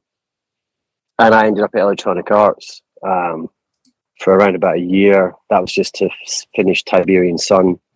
Once that was done, um, I moved on and had a couple of other roles in smaller companies. Then ended up at Take Two, which had acquired Gathering of Developers, and that's where I met um, Harry Miller and Mike Wilson, who were the founders um, of, of Gathering, and that idea that they'd had from from the point of view of developers joining together to do their own publishing didn't quite work. But the idea was was one that they wanted to revisit, and so that led us uh, after a few hop skips and a jump to setting up Devolver. Um, I think that was 2008 uh, where we started Devolver. So that's your kind of like you know short history or condensed Sure. version of a long history, I should say. And uh, yeah, that that's where we and and that's you know the the the thing that intrigued me about Harry particularly was he had this really strong view that developers were always being screwed. Somewhere in the process, they were being screwed, and the only way to to to not be screwed was to do everything yourself. Um, and that happened to coincide with the emergence of Steam, which also was transformative because it, it, it allowed small companies to have a chance. Mm. Um, Mm. So that was that's how we got to Devolver, or how I got to Devolver. Yeah. So then, when you say that uh, gathering, because I remember gathering developers, and and as I understand, you, you sort of talked about the idea that it was founded to make sure that developers got a better deal, but you said that didn't really work. What? Why didn't it work? Like, what was the major hurdle there? I mean, it's it's several things. One, if you make video games for a living, you pretty much realize quite quickly that any game that you work on or any game that you sign will will, will generally end up costing more than anyone thought, and that's not because of anything, um, any kind of negligence. It's just that games are quite complex things to pull off. So, Gathering had raised enough money um, to to get itself up and running, but in those days, the additional cost you always faced was physical goods you know, to, to, to, to then go and manufacture your, your, your games. And it was something of a, I suppose, I don't want to say, it, well, it was a bit of a cartel. You had to go through distribution companies to get to retail. So you, you so if you imagine that you're you're fronting all the money, distribution takes a chunk, retail takes a chunk, and the paying the way that you were paid in those days was that you were you were pretty much waiting around about four months for any kind of money to come back across the table. So cash flow was horrible. Uh, the margins that you could ever get anyway, even when you were successful, were pretty low.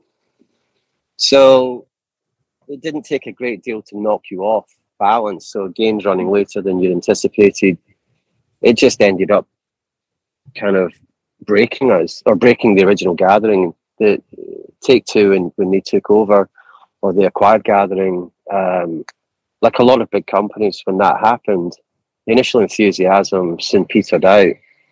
You know, so you know when I got involved, it was still a retail based business, and the sales folks who were working across the world were only really interested in Grand Theft Auto, and because and it makes sense, right? I mean, it's not not not, not that's not firing any shots at folks. It's just if you're going into retail to sell something called Grand Theft Auto Three, you've got a lot of excited people. If you're if you're trying to sell, I don't know, Mafia as it was then, or Hidden and Dangerous, it's not such a easy job, and people tend to do the easy bit. Um, Sure. so that that that was, but but the, the premise of gathering was how do you get to a situation where the developer makes the majority of the money in the transaction? How do you get to that point? And also the other thing which Harry was was you know very very passionate about was developers keeping ownership of IP. Mm. Because again, if you go back to the late nineties, early two thousands, when you signed your game to a publisher, they took ownership of IP, and if they didn't do that, they generally nailed you into sequel rights, which is effectively the same thing. So Mm. it was a very unfair relationship. Um, but when you're a developer, you always need funding. So you kind of so the transformative part of Steam was that firstly you had this business where you didn't need all these sales folks, you didn't need all this other stuff. You just needed to have you just needed to focus on making your game. And also the 70-30 split. I mean, I think today people don't really realize how transformative that was. I think people got used to that. But if you go back to the early 2000s, you'd be lucky if you're a developer to make around about 18 to 20%. Really? So, yeah. wow. and and obviously that the, the, the super successful developers would have had better deals, but by and large, that's where you were. Also, again, back to what I said earlier about cash flow. I mean, when Steam, it was 70 30, but you got paid every month. Mm. I mean, this was unheard of. You know, that, that, that business model transformed things because, again, you know, it's the boring part of the industry of running a business, but cash flow is, is pivotal. Mm-mm-mm. So yeah, that enabled the, the, the, I think that was when the gathering of developers idea finally found a business model that could sustain it. Um, by that point, it was called Devolver. Right. Okay. So those same values and aspirations were carried over wholesale into Devolver at its founding. Yeah, so our idea was, and I've you know, got to give all the credit to Harry because he's he's the one that had that central plank, if you will, was that the developer should make the most money. So, um, and they should retain ownership of IP, and they shouldn't be tied into sequels. Um, So we still have that. You know that that's there's no reason to change it because it's really successful. And I was explaining it earlier today that when we were going through jumping to the, the kind of like the company going public, it was it could be perceived as a risk that you don't have those rights. Like, what's to stop someone else coming in and taking on taking over? Uh, you know, our answer to that was, well, you know, we're, we're now in year twelve, and and the developers we work with today are, are ones we've been working with for many many years in most cases. And our perception of ourselves was, if we do our job really well, um, and they see that we do our job really well, and they're super happy with how we do things, we continue forwards. Um, Mm. If we if we screw up, then it's a different story, right? Sure. Of course. Yeah. Right. So those uh, early years were quite focused on Serious Sam from memory. That was like the bedrock Mm. foundation of Devolver. Is that Mhm. where? How did that all happen? And then like, how did that lead to? How did that get the company through that opening window? So Croteam go way, way back with with Harry. They they they they were one of the first teams that Gathering of Developers actually signed. Um, and that relationship had sustained. Um, you know, it, there was a certain period where Gathering had folded, and and um, were within the Take Two world. But the key thing was they owned their IP. Hmm. So when when Take Two, you know, moved in a different direction, Croteam were free and clear to, to move on as well.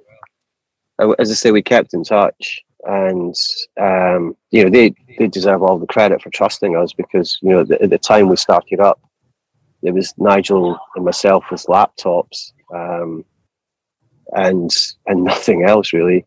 But the, the trust they had in Harry um, was was there, and um, that yeah, yeah, it was thanks to them giving us the, the opportunity that we that gave us the initial kind of um, impetus and then momentum. Um, and again, Sam was a relatively well known and trusted IP.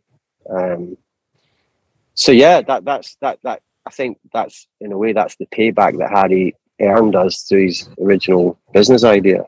Mm. Um, so yeah, that's where we started out. Sure. And as I understand, it was kind of like it went pretty well for a while, but then all of a sudden, Hotline Miami came along and kind of put things into another gear. Is that is that is that correct to say that? It's, it, I, I guess externally, I'm I'm sure that that makes a lot of sense. Thing with with Serious Sam was that that Serious Sam Three was the game that the Croteam were working on, but that was always going to take from the point we started with with them. That was going to take two to three years. They they got back the rights to the original uh, first and second encounter, um, did HD versions, and that was the first games that we put up on Steam. But as Sam, you know, took longer than anticipated, um, Nigel, um, one of the other co-founders, he had this idea of what if we went to some of these new indie developers that we're seeing uh, and, and offered them, found basically said, would any of you like to make a Serious Sam game? Um, and um, I mean, that's a sidebar that would take us hours to go through all of that. But Vlambeer um, were one of the teams that, that said yes, and, and they thought they were. I suppose they thought they were. They didn't. They didn't take us very seriously, so, they sent through a game idea for a Serious Sam with the Serious Sam IP, which we, which they thought we would think was ridiculous, and therefore we would naturally say, "Well, that's ridiculous." But Nigel's like, "That's awesome." So which And- and which game was that? Which which what did they send through? What was it? Well, basically, they. I mean, if you know Sam, you know Sam's first person Sure. Um, and obviously, none of these devs were ever going to be making in a first person shooter. So, first of all, each for each dev, it was a disconnect. Why would you want us to even work on Mm. this IP? Um, and I mean, they just they, they just sent through a very Vlambeer kind of like set of ideas, which they just assumed that we would reject.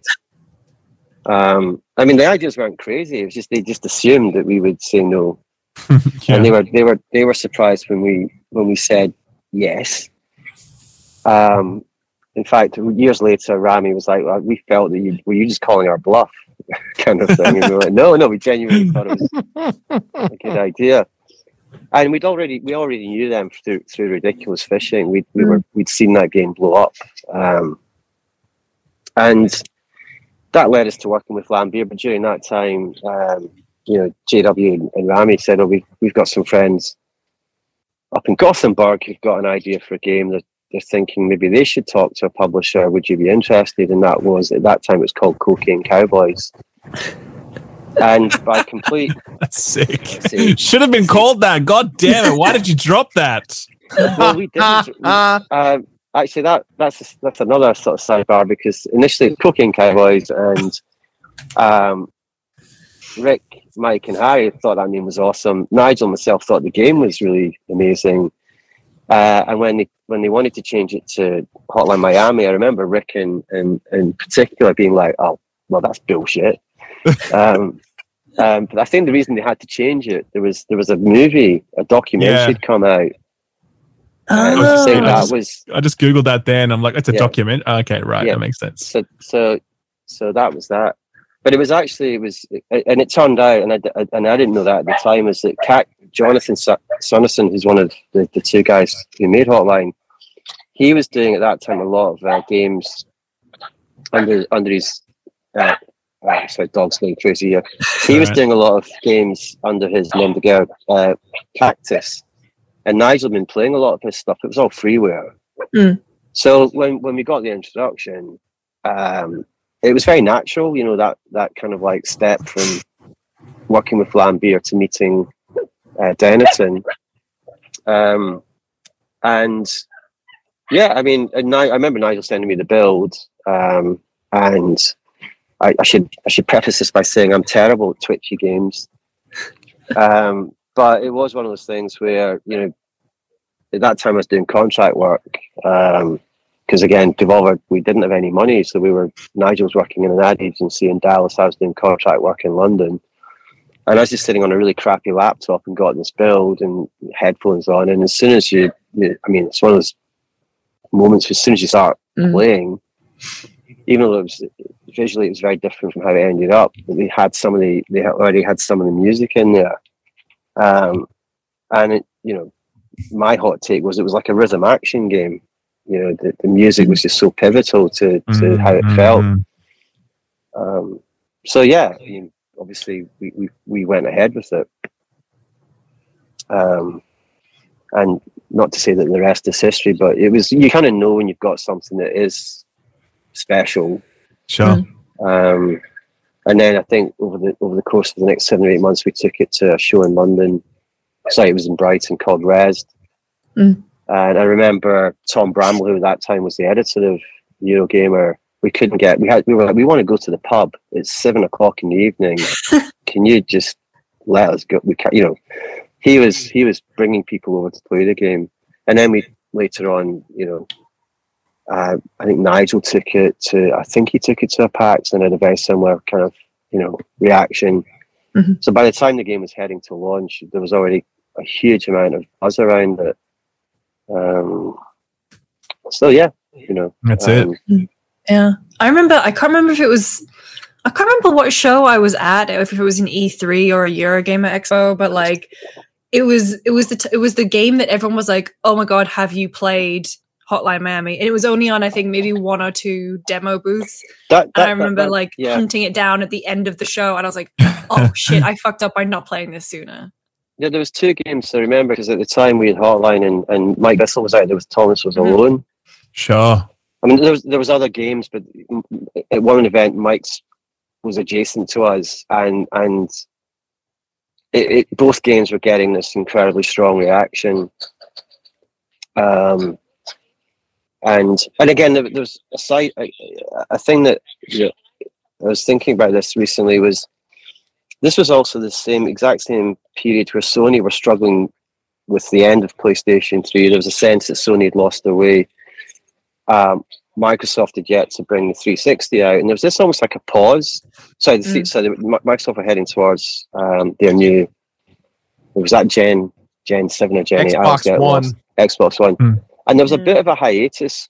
You know, all the Mhm. big AAA publishers were noodling on which direction they would go in, and it felt like there was this almost like a year where the indie games got so much oxygen from media um, because there wasn't that much else No. And I guess like, around then there Mm. would have been like Summer of Arcade on Xbox as well. I remember being huge, like That's kind right. of around that sort of time. And Yep. yeah. Yeah.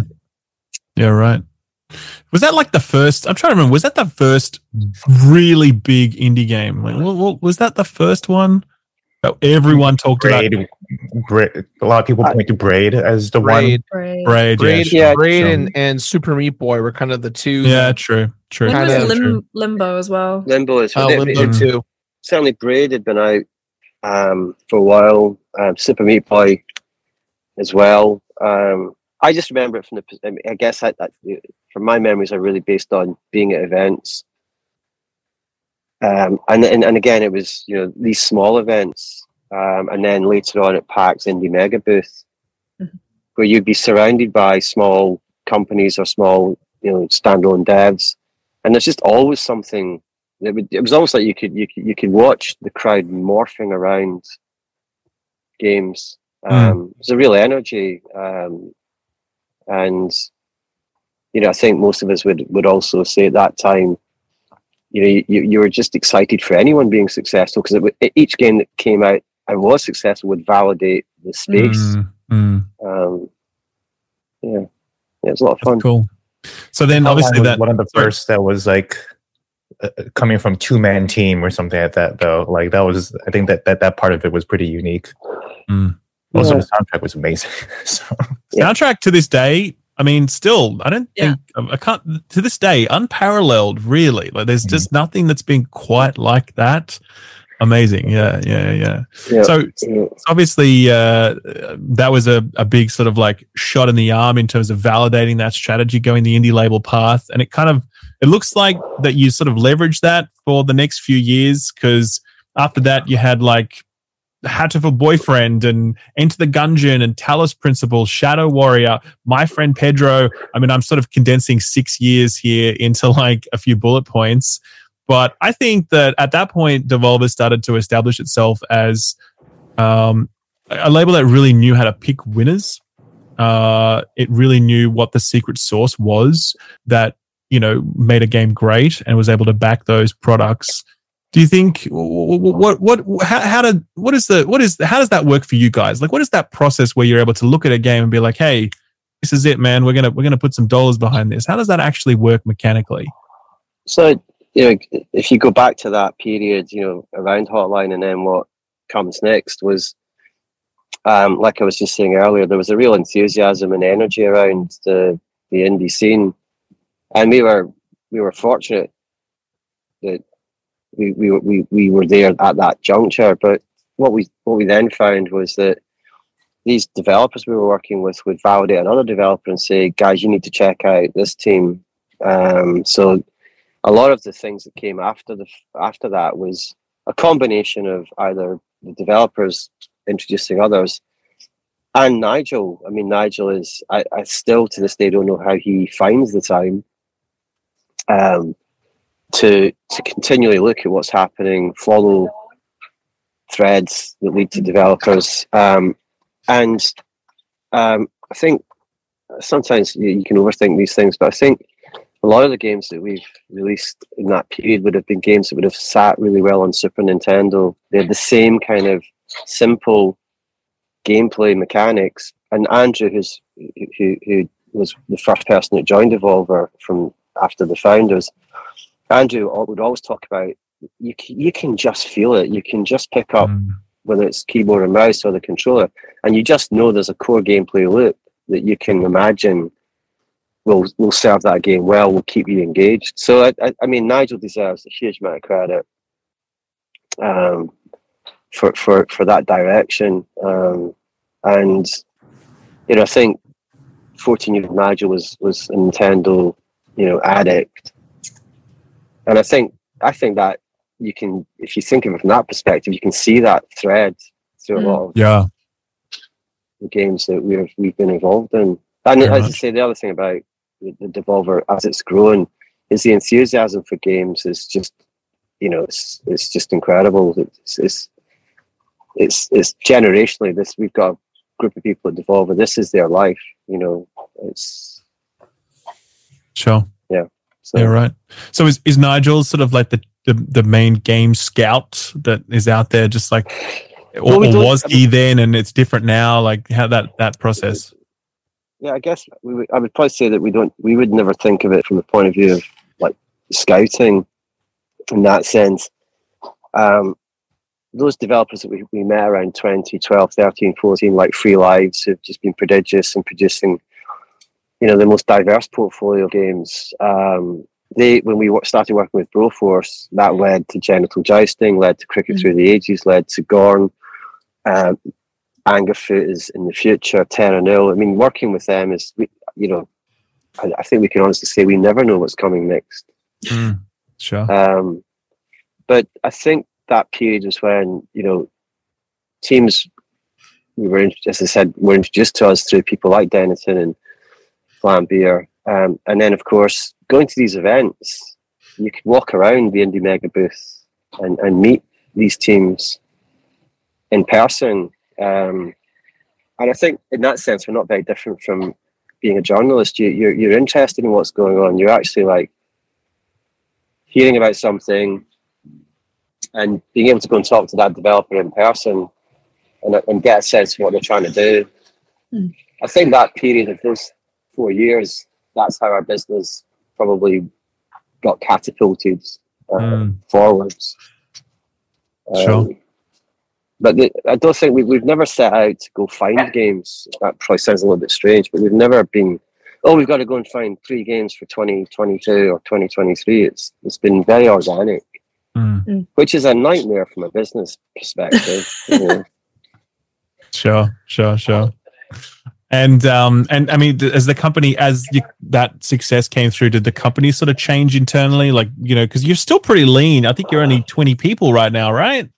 Oh, God, you're well out of date. Oh, right. Okay. How many? How how many are you now?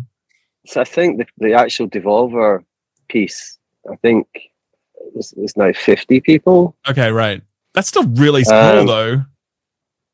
Um, well, you know, I'm still struggling with all the names. That's a change. um, um, you know, we, you know, pre, you know, pre Fall Guys, I think we were around about 20 people. Mhm. But when Fall Guys hit us, we, we had to, we, we literally had to fast, you know, hire because, you know, we had not been prepared for that to blow up the way it did. Um, so that meant we had to, you know, bring in, you know, more producers, uh, add some support around marketing.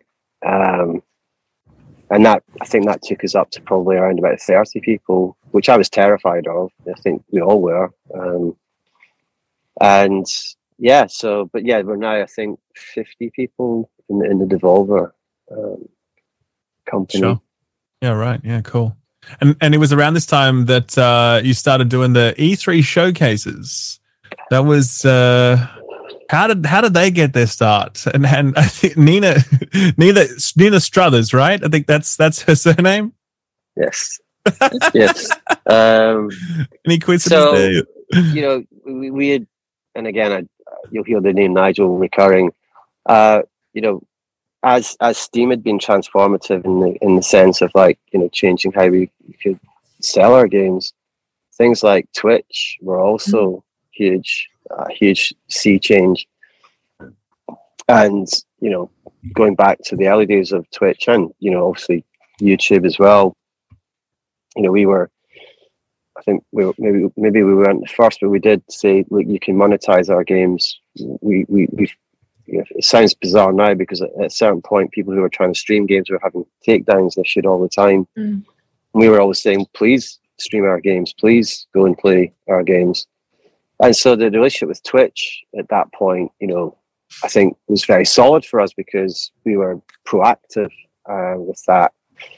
And um, Nigel had this idea to do this fake press conference. And I, rem- I remember him telling me about it, and I, I was like, I have no fucking clue what you're talking about. um, Uh, um, and at the time, I, I do remember him saying, "Oh, I'm going to name all the presenters after our kids." Um, Wait, they're named okay, that's awesome. That's great. So, so, so all the presenters were named after our kids, and I think when they did the first, the very first one, Nigel's perspective was that there's a very good chance no one's going to watch this. It's a very good chance this is just going to be like a, an empty room. Um, so there was no plans. I don't think he at that point had any idea this would would would take off. Um, and I remember that that that um, when it, I mean I, I saw the first E3 press conference the same way everyone else did. I didn't see it before it went live. Mm. Um, and I was like, I, yeah, I loved it, but I was like, I, I had no clue that was what it was going to be. Um, and of course, the, the actress who plays Nina, Marina Zook, just just was astonishing. And like I don't know, 24 hours after that thing went live, my daughter Nina Struther was just like, "Well, that's my social media profile busted." and she also had she had a few, uh, you know, of the nastier parts of the internet reaching out to her. Sure. Ugh. That's Yes, yes. yes. Lucy, Lucy just made the appropriate noise there. Yeah. Uh, it's, it's, it's the only noise you've really got. Uh, yep. So- Yep. so Yep. it blew up, um, and that that that then I think effectively gave Nigel a blank check to continue um, on Sure. that path. And again, to this day, I, I, I- the first time I didn't see it because I wasn't really paying attention until it came out. Since then, I've followed the same. I don't watch them until they go live. Mhm. So Yeah.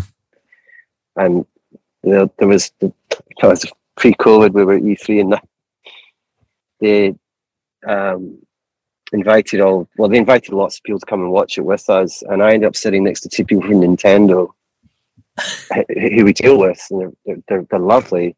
But that's when we really sort of took the my my uncle from Nintendo and the Nintendo Direct thing and used it, and I could feel it. I could feel it, like they're just like I was going like, Nintendo as a company Oh. seemed like then they wouldn't really take a joke well. They just get that vibe you where could just you could just tell the notebook is coming out. that's right. I mean, Mhm. the folks we deal with are, are, are just exactly the same as us. I mean, they're they're Mm. they're great, but you know, at the time, I kind of would have preferred not to be sitting next to them. No. sure. No. Sure, sure, sure. Uh, yeah, Um, but Yeah. I love them. Um, I have no clue what he's going to do next. Um, And you guys also would would attend E3, but you do it across the street in a car park with the with the Devolver balloon.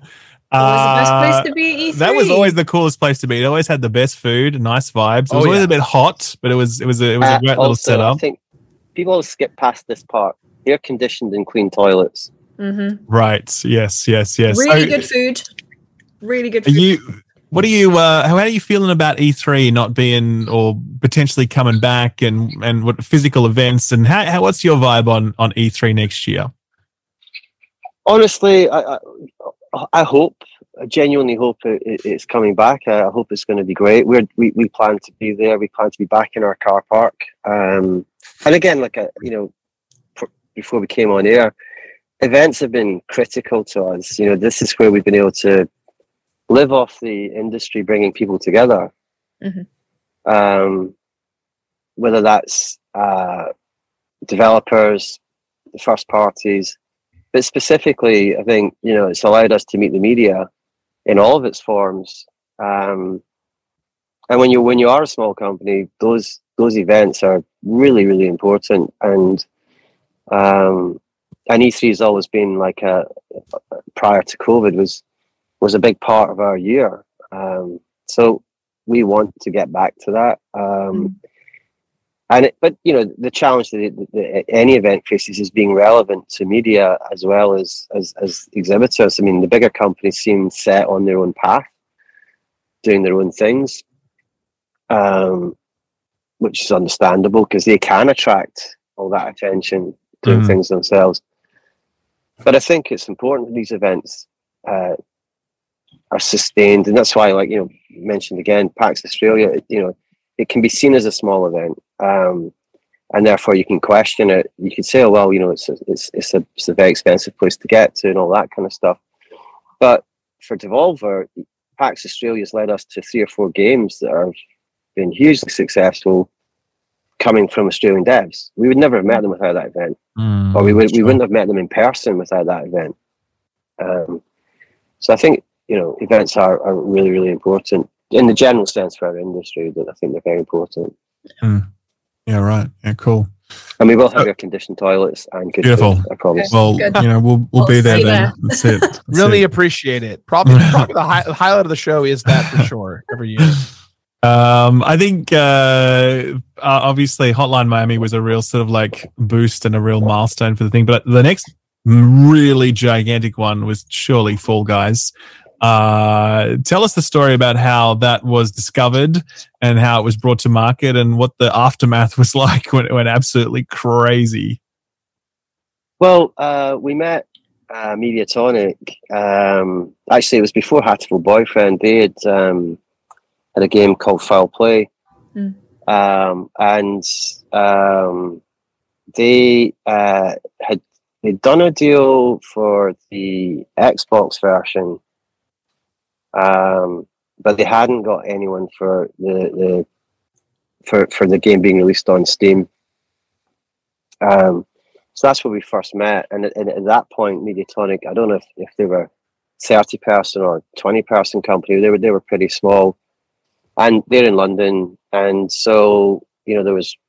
Uh, it, myself and Andrew also being in London, we, we, we, we met and started hanging out with some of the Mediatonic folks. Um, that led us to Hatoful Boyfriend, uh, led to Nigel setting up a Tinder profile for a pigeon. I remember You know, that. Yeah. Um, and again, you know, they they were part of our for, for about a year, maybe a bit longer. We were out on the road with them. Mm. So they were coming to PAX, they were coming to Gamescom, and of course they met the guys from Rule Seven, Dennaton, Free Lives, and of course developers always have way more in common with each other than they have with publishers, right? So they, they formed friendships with Dennis and Rasmus and Ruan, and so that I guess it felt like they were at that point we, were, we all felt like we were, we were really really connected. Um, they were growing, you know, their studio. They were doing a lot of work for hire, big big projects, but they always had uh, part of the studio would would game jam and, and and riff on ideas, and because you know by that point you know we had a social relationship, so I'd be hanging out with Helen and Jeff, going for drinks. Mm. And they talked about this this game, and I would always tease them, saying like, you know, you've got to pitch it to us. You know, we helped you out when you were just, you know, the plucky little developer. And we So would that's called a tease guilt trip, I believe. I think that's, that's a Yeah. guilt trip is a technical term, It's a right? valid technique. Well, we, we we would tease each other, and and you know when they were doing events and they were you know they're always really busy because when you do work for hire, you're always looking for the next gig. It's a very pressurized existence, and they would come and do timeouts on our booths at E3, or sorry, in the parking lot at E3, or, or maybe at Gamescom, and and I guess you know it wasn't like anyone ever pitched us or we we pitched them. It was more like just it was a conversation that just went on for a number of months. Um, and you know, I think they they had every right to be skeptical of Devolver being able to take on such a project. In the same way that I could have been skeptical of them ever making such a game, you know, like that's a big sea change. You know, um, but again, uh, when we did get to see it, um, you know, I think everyone who saw Fall Guys for the first time had a similar reaction. It's it's it's got that I don't know. It just makes you want to know more. Um, Mm. And it makes you smile. So um, I think, and I, I don't want to speak on their behalf, but yet I am. I think they felt well. If we go with Devolver, we keep our IP. Mm. That worked out really well, by the way. I'll say. a little too well, I'll yeah. Sure, yeah. um, they'll retain, you know, they won't have anyone meddling with the creative aspect of it. Um, so they, they, they again, there was a- lot of trust from them to, to, to, to sign with us. Arguably, from our perspective, there was a lot of trust as well because you know we hadn't seen them take on such a project. Um, but yeah, that was, I think, I'm sure they would say the same. It was like it, it, those two years of hanging out with each other, doing events, formed a lot of strong bonds, um, and yeah, worked out. Are you disappointed then to have seen it make the jump over to the Epic Games Store, become an exclusive in that way? Ah, God, it's like so. I mean, if you go into the build up to launch and everything that, all that energy, it was also COVID had hit. Mm. So you know, we were the studio had, had to move from uh, working in offices to working remotely. Huge credit to, to them for, for, for still being able to, to produce the game. our our guys who were working on the live ops side of it, you know, it was it was really really intense, and that's before the game was a success. Mhm. Um, and and in the build up to launch, you know, the momentum was just crazy. And then I think I don't know if any of you guys ski or do anything where you have these moments where you suddenly think I could die. you know, it, there was a there was a definite sense of like, oh my god, this could wipe us out. We might not cope um, with Wow. what's coming. Um, and then then the game went live, and it was even worse than we thought. As in, it was more successful than we'd ever imagined. And um, I think not just the, the Mediatonic crew, because you know, for them it was like being hit with a you know whirlwind. We were all working like seven days a week, um, and it's twenty four hours. Mm. Um, so there's almost like a relay team, um, whether it was marketing or uh, live ops or you know scaling in servers. It, it, it was it was it was brilliant and awful um, at, at the same time. Sure. Um, and and we, we didn't get to celebrate. We never got the chance to get together. Normally, you know, you, you you at least get that where you all get together. You get that look at each other and go like, "Holy fuck!" and you celebrate. Well, we didn't. We never got that. Um, Mediatonic never got that, and I still feel for them as a studio. They never got to all get together and just have that "What have we just done?" moment. Mm, Mm. mm. Um, and then, of course, you know what comes next is that the bigger fish in the industry, um, they they they see something that they want, and um, you know our relationship with Mediatonic, I mentioned earlier in in in in, the, in, in our call in our chat. You know, we don't own their IP; that's theirs. Mm. Um, and we had a very open relationship and when they were being approached, you know, because we were very clear with people who approached us, we do not own this developer, we don't own this IP. So that led to people talking with them. Um, and at some point, you, you've got a studio, you've got a lot of people. They could see in front of them that to run Fall Guys would need them to scale up massively. Um, and I think, you know, what Epic represented was there's a lot of infrastructure there, there's a lot of knowledge. Uh, it's a safe haven. Um, and, you know, we we stood back and, and as uh, well, you know, rightly so. And they they did their deal with Epic, and um, it was inevitable then that Epic would want us out of the equation, and then that's just down to negotiation. Sure. Sure. So, but in, in retrospect, I think um, it was the best outcome for us and for for for Mediatonic. I don't think Devolver would have been able to. We'd, we'd have had to scale up to such a degree that I think we would have lost the Devolver thing in the in, in that process. But that's a Mm. retrospective view. At the time, it Sure. was like, we can do this. and is that is that scaling up mainly on the technical side in terms of the live ops, just keeping the game running at the back end, or is that also the marketing and PR? Like, is it what is that exactly? That scale up? it's it's all consuming um and it, it takes it takes over. There's no two ways about it. You can't Mm. um yeah it, it's i mean going back to that time it's it's when when it when when something becomes seven days a week then you're losing your space for everything else. And we've always prided prided ourselves that we always feel that any game we sign has to get all of our attention. We can't be in a situation where one thing takes everybody off.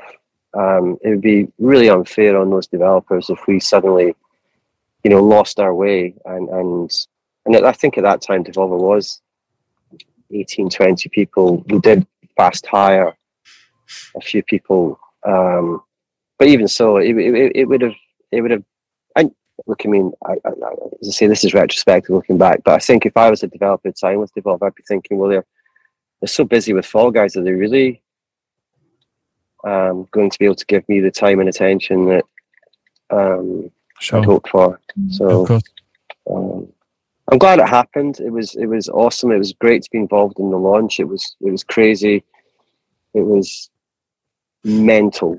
Um, you know, and and it was a bit like I don't know, like like a kind of a disaster movie um, with a good ending. But there's there's things that happen along the way where you know, like we have to we have to shut the game down because people have hacked it, and Right. they're starting to put things into the game which are politically, uh, you know, difficult to to to to deal with. So we have to close it down and fix that, and and that's at three in the morning. Well, my three in the morning, it might have been I don't know. Eight, it, it, it was just all that kind of stuff was happening, Mm. and it And was was was there anyone on the team that predicted that level of success? Was there someone sitting at the back, kind of just going like, "Trust me, this is going to be big," or was it that much of a surprise to everyone? Uh, well, three or four months before launch, we you, you have to do this stuff where you, you you're looking at the cost of server infrastructure, running the game, customer service, having all those agents available, and so you scale it to the point of like, well, what if we launch this game and it doesn't really do very well, but we still have to provide all the services. What's the point where the the, the blue turns to red? Um, then we had another forecast, which was we launched this game and it, it does okay. It does okay in the sense that we're scaling, running all those services, and the blue stays blue, but it's it's close to red. Mm. And then we had another forecast, which was called Graeme's ridiculous forecast, um, where it was you know it launches and it takes off, and and one of the guys, the guy that was running all the back end for us, his, his name's John Barker. He's our CTO.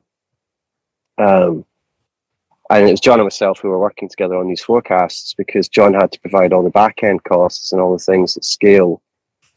And, you know, when we look at this forecast every day and update it, this is pre-launch and and I you come back to looking at the forecast that, that that's the one that says, you know, it's gonna fail, you know, and and John was confident that the game would be strong enough. John was confident that we would be able to launch this game well. Uh, he was also super confident that that what Nigel had in line for all the marketing would would help find an audience. But I was the one who kept on going, yeah, but John, what if? And the day the game launched, it went through my most preposterous numbers. And so I, I guess that answers your question is that, yeah, you know, we didn't have a fucking clue. sure, sure, sure. Yeah, right. Well, I, th- I, th- But we were really something- confident that we had something that could do Mm. well. But Mm. I think something that Fall Guys did super well was just introduce so many IPs to people who didn't know out beyond Fall Guys, right? I think, you know, I'm a huge Enter the Gungeon fan. Thousands of hours spent playing Enter the Gungeon.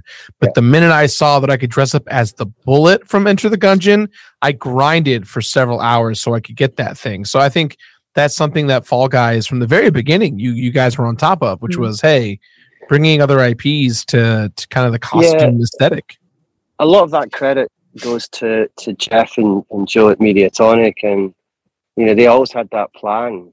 And we went out and approached, you know, uh, a lot of other games companies um, at the time, and it was, I mean, people's view of what an IP is worth varies hugely, but in the indie space, people were just delighted to have the chance to see their character go in. Mm. So you mentioned Gungeon, the Hotline Folk. I mean, it, they were all just happy for that to happen. Um, I think now it's a business, you know, like Yeah. that's now Yeah. you know much more transactional. Oh yeah. Um, but you know, uh, and, and and it was great. It was it was. I mean, that's the thing when you're inside a game prior to launch and you start to see these characters, the, the you know the, the the high res stuff comes through. You're like, this just looks amazing. And who would have thought the Bulletkin would be the most obvious? Um, and I think I'm right in saying, but I mean, I, I don't have insight to the numbers these days, but Gato Roboto was also hugely successful in Fall Guys. Um, I'm sure most people wouldn't have heard of the game, but they loved the, the costume. Mm. So- Sure. So, meet the uh, people who who who discovered NieR: Automata through Fall Guys. they're in for a big. Uh, they're in for a big genre slash tone Exactly, jump with that yeah. one. It'll be a wild ride.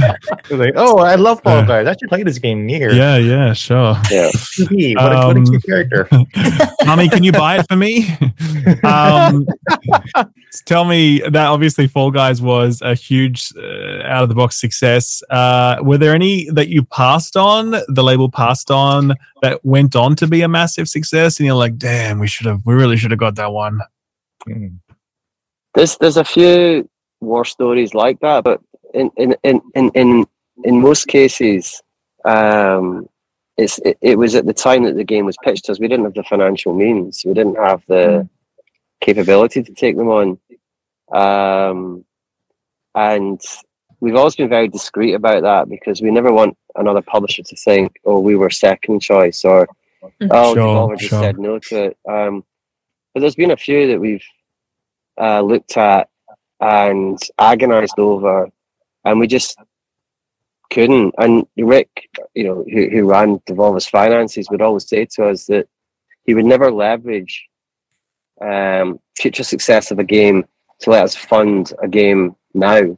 Mm. You know, so so if we didn't have um, the cash, and you know, it, I couldn't say, well, Rick, but this game we're about to launch will do really well. Well, then we'll have the cash. He's like, no, we have to know that we it has to be in the bank now. Mm. And he also had this ethic, which was that any game we signed, he would essentially take the entirety of that budget out of our cash flow. So even if, if the other games we launched in the interim didn't succeed, we'd still have that money. So he he he stopped Nigel and myself signing stuff Right. for very good reasons. Sure. Um, yeah, there's, there's there's a few that every now and then I look at Steve and I'm like, oh fuck, we should have signed that. Can't give us Should've sold- one. You can't. You can't give us just one. Come on. No, because I mean, it is. We never want to be those guys that are Sure. acting like we knew something.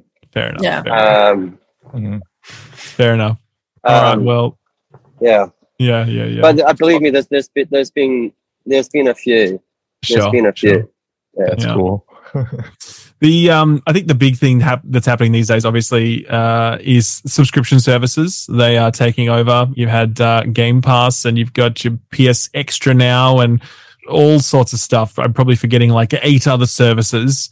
Uh, what's your overall view of how this is affecting the industry right now? Are you seeing it overall as a net positive? and certainly on the indie side? Do you think this is a good deal for the indie space, or is it a, a huge red flag? I mean, to start with the negative, um, because I think it's important to explore that, is that the subscription model in the world of film um, and in the world of music is not delivering for artists. Mm. Um, so, you know, music, Spotify, we're all very aware that, you know, the, the business model there is not working for the creator. I think in film, the all you can eat model has done significant harm to the independent film development uh, side. Um, so that's that's things that you should be con- we sh- we should be concerned about. We should think about. Um, you know, and I, I feel comfortable saying this, but whenever we speak to first parties, our concern is look, your stores naturally are pushing the, the, the really successful things to the top. Um, you, you're, you're currently more toward live services games than you are to the small form indie games. And um, clearly, they would ar- argue, well, this is a commercial reality. This is what people do. The majority of people who play video games are playing those games. So, and I get that in the same way that in the film world, most people are going to go and see a Top Gun movie than see you know, Nomadland. You know, Mm. so there's always this kind of like push and pull between being part of subscription services and being financially well rewarded for that, but being concerned about over time does it create the same ecosystems that we've seen take hold in film and music. I would say our advantage, however, and I think this is where Sony and Microsoft do deserve credit, is they've given commercially reasonable terms, whereas the film and in- music industry do not. Mm. right? So we've got we've we- we've got much more favourable terms compared to if you were a musician or a, a filmmaker. Uh, I also get the impression that Sony and Microsoft as, as businesses are still run by game centric people. Mm. And they, they, they still get as excited about Cult of the Lamb as they do about, you know, Grand Theft Auto 16. So I think as long as we have, you know, game centric people running these services, I think then we're we're in safer hands. Mm. Then but if it becomes vice president of content who came out of some other industry, Mm. then I would be I think we would be we would be concerned. Um, I do, however, think that we're a, we're, a, we're a much younger industry, so we, we shouldn't just do apples for apples with other subscription models. I think because we're a younger industry, a lot of people who are in it, even in senior positions in big, big companies, they're actually, they've got gaming instincts. Um, and so then you, as the game developer or the publisher, you have to look at your own business and analyze what it is your your your your short, medium, and long term objectives are. So, for example, Fall Guys PlayStation Plus, absolutely superb. Mhm. That that gave that game thirty odd million plus audience in in like a month, month and a half. And if I've just disclosed something I shouldn't have, fuck. Great. We've got a headline now. that's, Fantastic. That's the headline. Thank you That's the much. title. We got it. We got, got it. it. That's the We got it, thumbnail. that's the title. That's the press release. There we go. Thank you very much. Yeah. Be sure to credit us. Friends per second podcast. You heard it here first. Um, but so I think you have to, you, you as a game developer and us as a publisher, we have to look at these services and think from the perspective of the game itself, what what's the value of subscription Mm. services? What's the, you know because the Game Pass and, and PlayStation they can they can bring you an audience that you perhaps would never have got. But you know, I think this is a conversation we'll be having, you know, continually and and um, you know i i'm not i don't go to bed worrying about it uh, as i say but i feel that's because we've got very game centric people running these services Yeah. um i don't feel that way about spotify i think that's you know pretty horrendous But but right now, you guys aren't taking a bath on subscription deals. You don't feel like you're being put over a barrel, and you know you feel like right now it's it's actually working out pretty well, net positive. yeah I, again I, I would always say this is that the, the, the people that we deal with at, at sony microsoft and nintendo and, and nintendo are not part of the subscription conversation but i think they're they're they're people really look forward to meeting and hanging out with the, the way they talk about games is no different than how we talk about them um Sure. so that's yeah Yeah, yeah, yeah. You're Right. Uh, the other really big thing that's affecting you guys directly is that you guys went public a little while back, and you guys are worth like a billion dollars now. If I'm not, not, anymore not, Not anymore. What? Okay, right. What are you worth? Like 750 million now or something? I, I, I no, I think you have to get lower, much lower. Right. Um, Okay. Yeah. But you're still worth a lot of money. Okay. That's that's the thing. And that obviously the- the public thing shifts the priorities of a company and the way a, and a company works. Um, shareholders have different expectations and, and they apply pressure in different ways. How resilient do you think Devolver will be to that sort of pressure? What's going to stop Devolver from having like going down the path that every other public listed publisher does? Um, there's a number of things. I mean, firstly, you know, I, and obviously, I'm I'm I'm getting to mark my own homework right now, so that's always dangerous. Um, so the, the thing was for us is that um, the, the, the easy answer is to say that, that the, the founders and the people who work at Devolver still own the vast majority of the company. Mm. So, you know, we are actually the shareholders, um, uh, the majority shareholders. Uh, we're very fortunate as well that, you know, we've got NetEase and um, Sony who own, own, a, own a, a chunk. And um, so I feel like we're quite insulated from that external pressure because the people that own the majority of our company are actually from the games industry, work for Devolver, work for you know Dodge Roll, Firefly, Croteam, Good Shepherd. So I feel like that pressure, whilst it's there, is not maybe as as profound as it might have been if we'd by floating our company, sort of sold sixty percent or something to to get to that point. Um, but again, Harry, you know, it was a very carefully considered decision, and and what Harry uh, did along with with um, who's our uh, CEO. I always get the C things mixed up. Um, and Dan, who's the CFO, they when they went out did the roadshow where you present to potential investors, they really did spend a great deal of time explaining that the way that we work is why we're valuable. If we change that, then we lose that. And yeah, that that's how they pitched it. That's how they, you know, went through that whole process.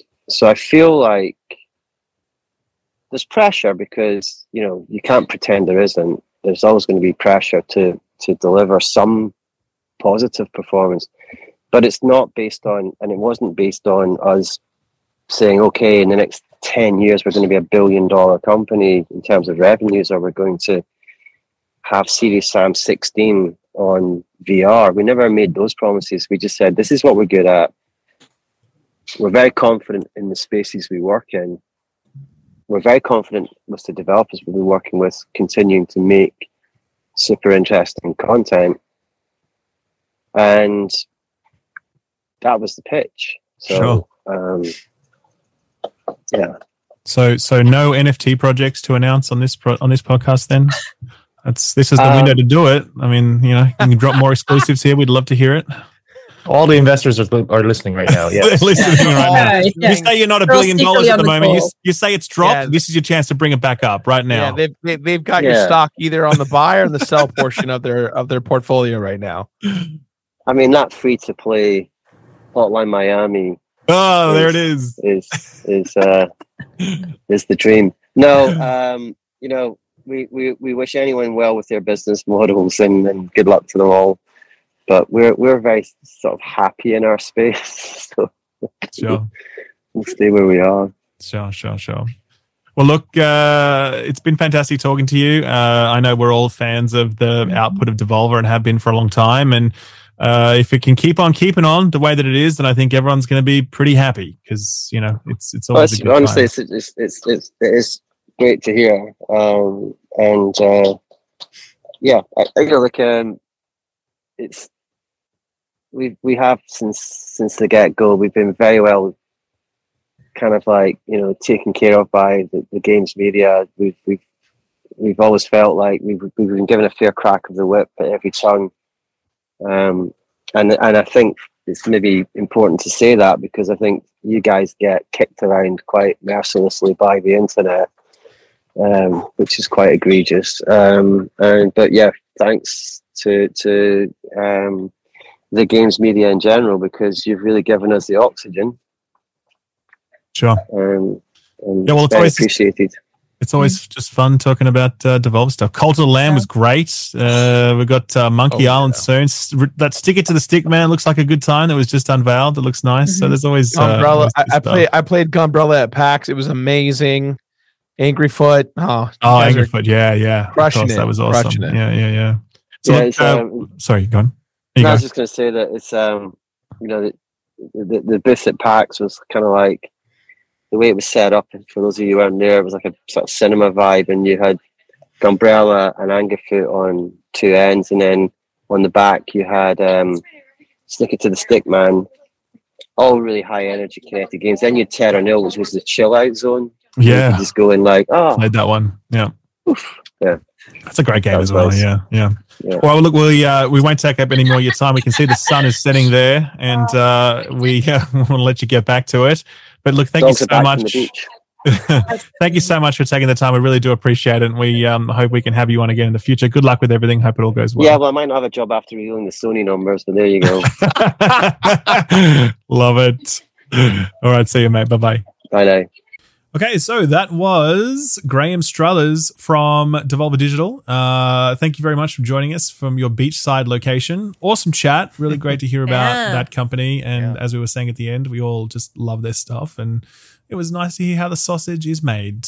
And You know what's so yes. nice is that like hearing from a British game dev, he's just like saying the names of people that I know.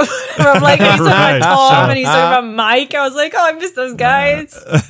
like the UK industry is so small. Like everyone knows each other. So Sure. that was sure. just like a nice little bit of home, even though Should he we was do, in uh, California. Should we do a block on Liz Truss now? Should we do? Uh, is that we're going to take the podcast in that direction, or we're going to skip? some- we're going to leave that one to the side for now. I think just to be safe. Who knows? Dude, we might have one or two Tories watching us who are like, actually, I'm really glad that Liz Truss got the nod. I, I think she's going to be great.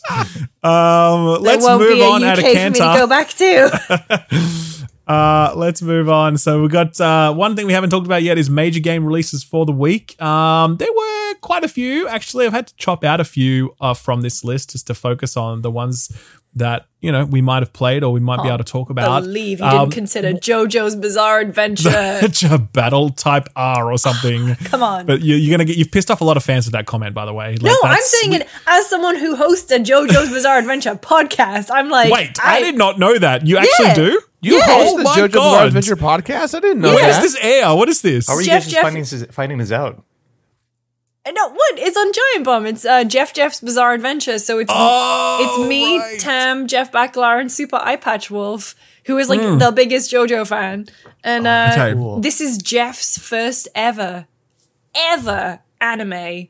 I've never seen it before, but I've seen a bunch of anime, so I was like, I understand that Sure. sometimes it can get weird. And Jeff was just like, but anyway, yeah. I because I've never watched that show and I listened to that so show. I thought I thought it was just like Jeff, like it's just a funny name for a podcast, Jeff. Yeah. Jeff, but it's actually about Joe. Okay, right, cool. That's interesting. I like it. I'm We're in the middle of check that. Stardust Crusaders right now, so Well, I've never watched any JoJo, so I don't know what that means. you but- should. It is fucking amazing. Wait, ha- ha- hang on. How many episodes are there? Is it like a thousand? It's like a One Piece deal Uh. where you, there's like a thousand episodes, or what's the deal? No, so in in the first season there is like what nine episodes, and then in the next one there's uh twelve ish. I want to say I'm probably getting that wrong. And then Stardust Crusaders is the really big season uh, that we're in at the moment. So wait, there's only three seasons of JoJo's. Um, No, no, no. There's like there's a new season because uh, Young's in it is in the English dub Yeah. of Right, uh, yeah, the new heard that. season. someone This is someone all- did the maths. You're speaking a language I don't understand. So someone did the maths and it was like for us to catch up to the new season, it's going to take us like two years. So Okay, We've Okay, got a bunch. Like what, we're up to you record- Jotaro, and then there's Jolyne, and there's all the different JoJos. It's great. Jolene, nice. I like that. That's cool. I like the song. Um, cool. All right. Well, now that we've done that, now that we know that, and we'll have to leave a link to that podcast below, I suppose. Thank you, thank you. Uh, let's talk about some video games. Uh, one that came out this week that we know Gene was playing was Teenage Mutant Ninja Turtles Cowabunga Collection. Uh, Gene, what's the dealio with this one? Uh, 13 games, uh, Konami games, classic games released from the Nintendo, Super Nintendo, Sega Genesis, Game Boy Advance, uh, and, or just Game Boy uh, games. And it's fantastic. Uh, it's such a good year for Ninja Turtles fans. Um, I've been playing uh, just Turtles in Time. Uh, I, I, I, I can now definitively say that it is better than the arcade version because I can play both together at the same time. You know, I, I I played it in arcade and I played it in Super Nintendo, and I was like, I think the Super Nintendo version is better when I was like 13. that And is correct. Yeah. Gene has the Gene has the correct correct take. That is It- correct. It is You correct. It's, it feels better. The music is kind of hits harder. Like like the, the There's Super more Nintendo chipset. stages. There's more stages, of course. You know, like like you can throw the foot soldiers, a shredder, like like that stuff didn't exist in arcade. So yeah, it's just a fantastic game. Uh, I never played the Hyperstone Heist on the Genesis, so that's kind of fun. Um, not as good as Turtles in Time, but it's still fun. Um, and I I think uh, uh you know a lot of people missed the Manhattan Project, which was like the last Konami Nintendo game ever released. Um, and that was really good too.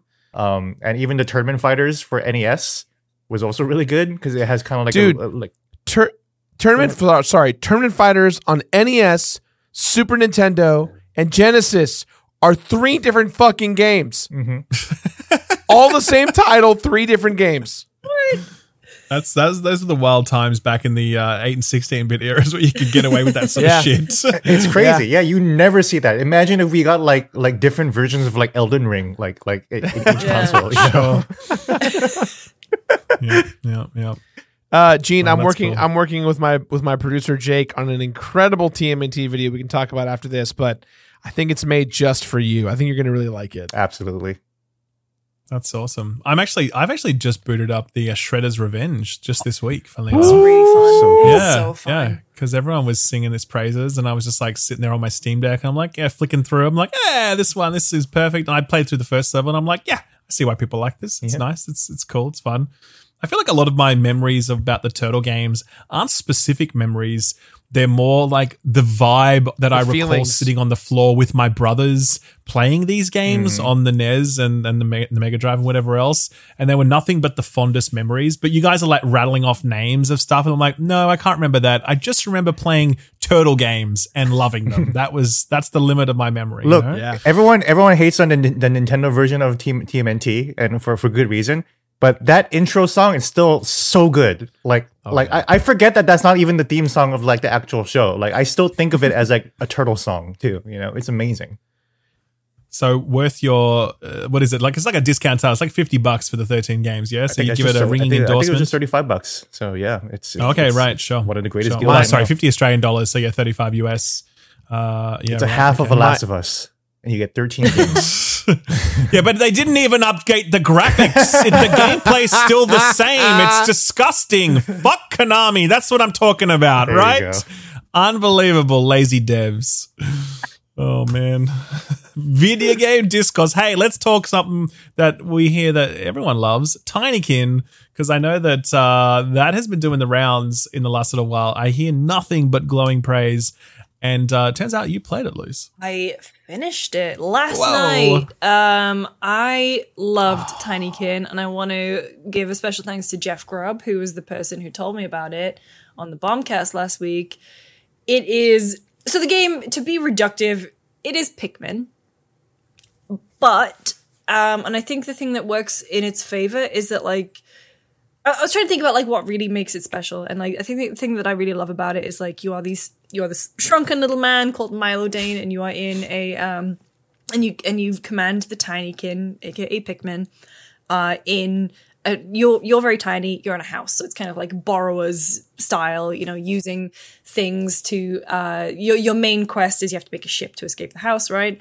And I was like, that's all you know, fairly standard. Very the thing. So the thing that really sets the game apart for me is how good it feels to play, and just the the game feel, as a wanky a term as that is, is phenomenal. Like so i mean even just by uh so you you can get around just by walking or if you press right trigger you climb up immediately and there's like little vibrations in the controller you're like, you go kind of go up. You up climb up your Pikmin. yeah you, you, make they, a tower they at your stack shop. and you climb up Wait. immediately Just to interrupt, what are the Pikmin? Because obviously the Pikmin in Pikmin were like little sproutling things. What are they here? Okay, so I'm not gonna lie, I had COVID and I had kind of COVID brain.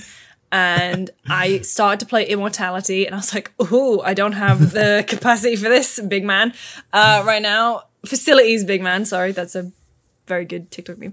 Um, but like, and so I started playing Tinykin, and the story is the one weak link because the story is like way over the top for what it needs to be. There are all these tiny people, uh, tiny, tiny creatures, the tiny kin, and you can control them for some reason. And there are also all these bugs in the house, and they all pray to a god named Ardwin.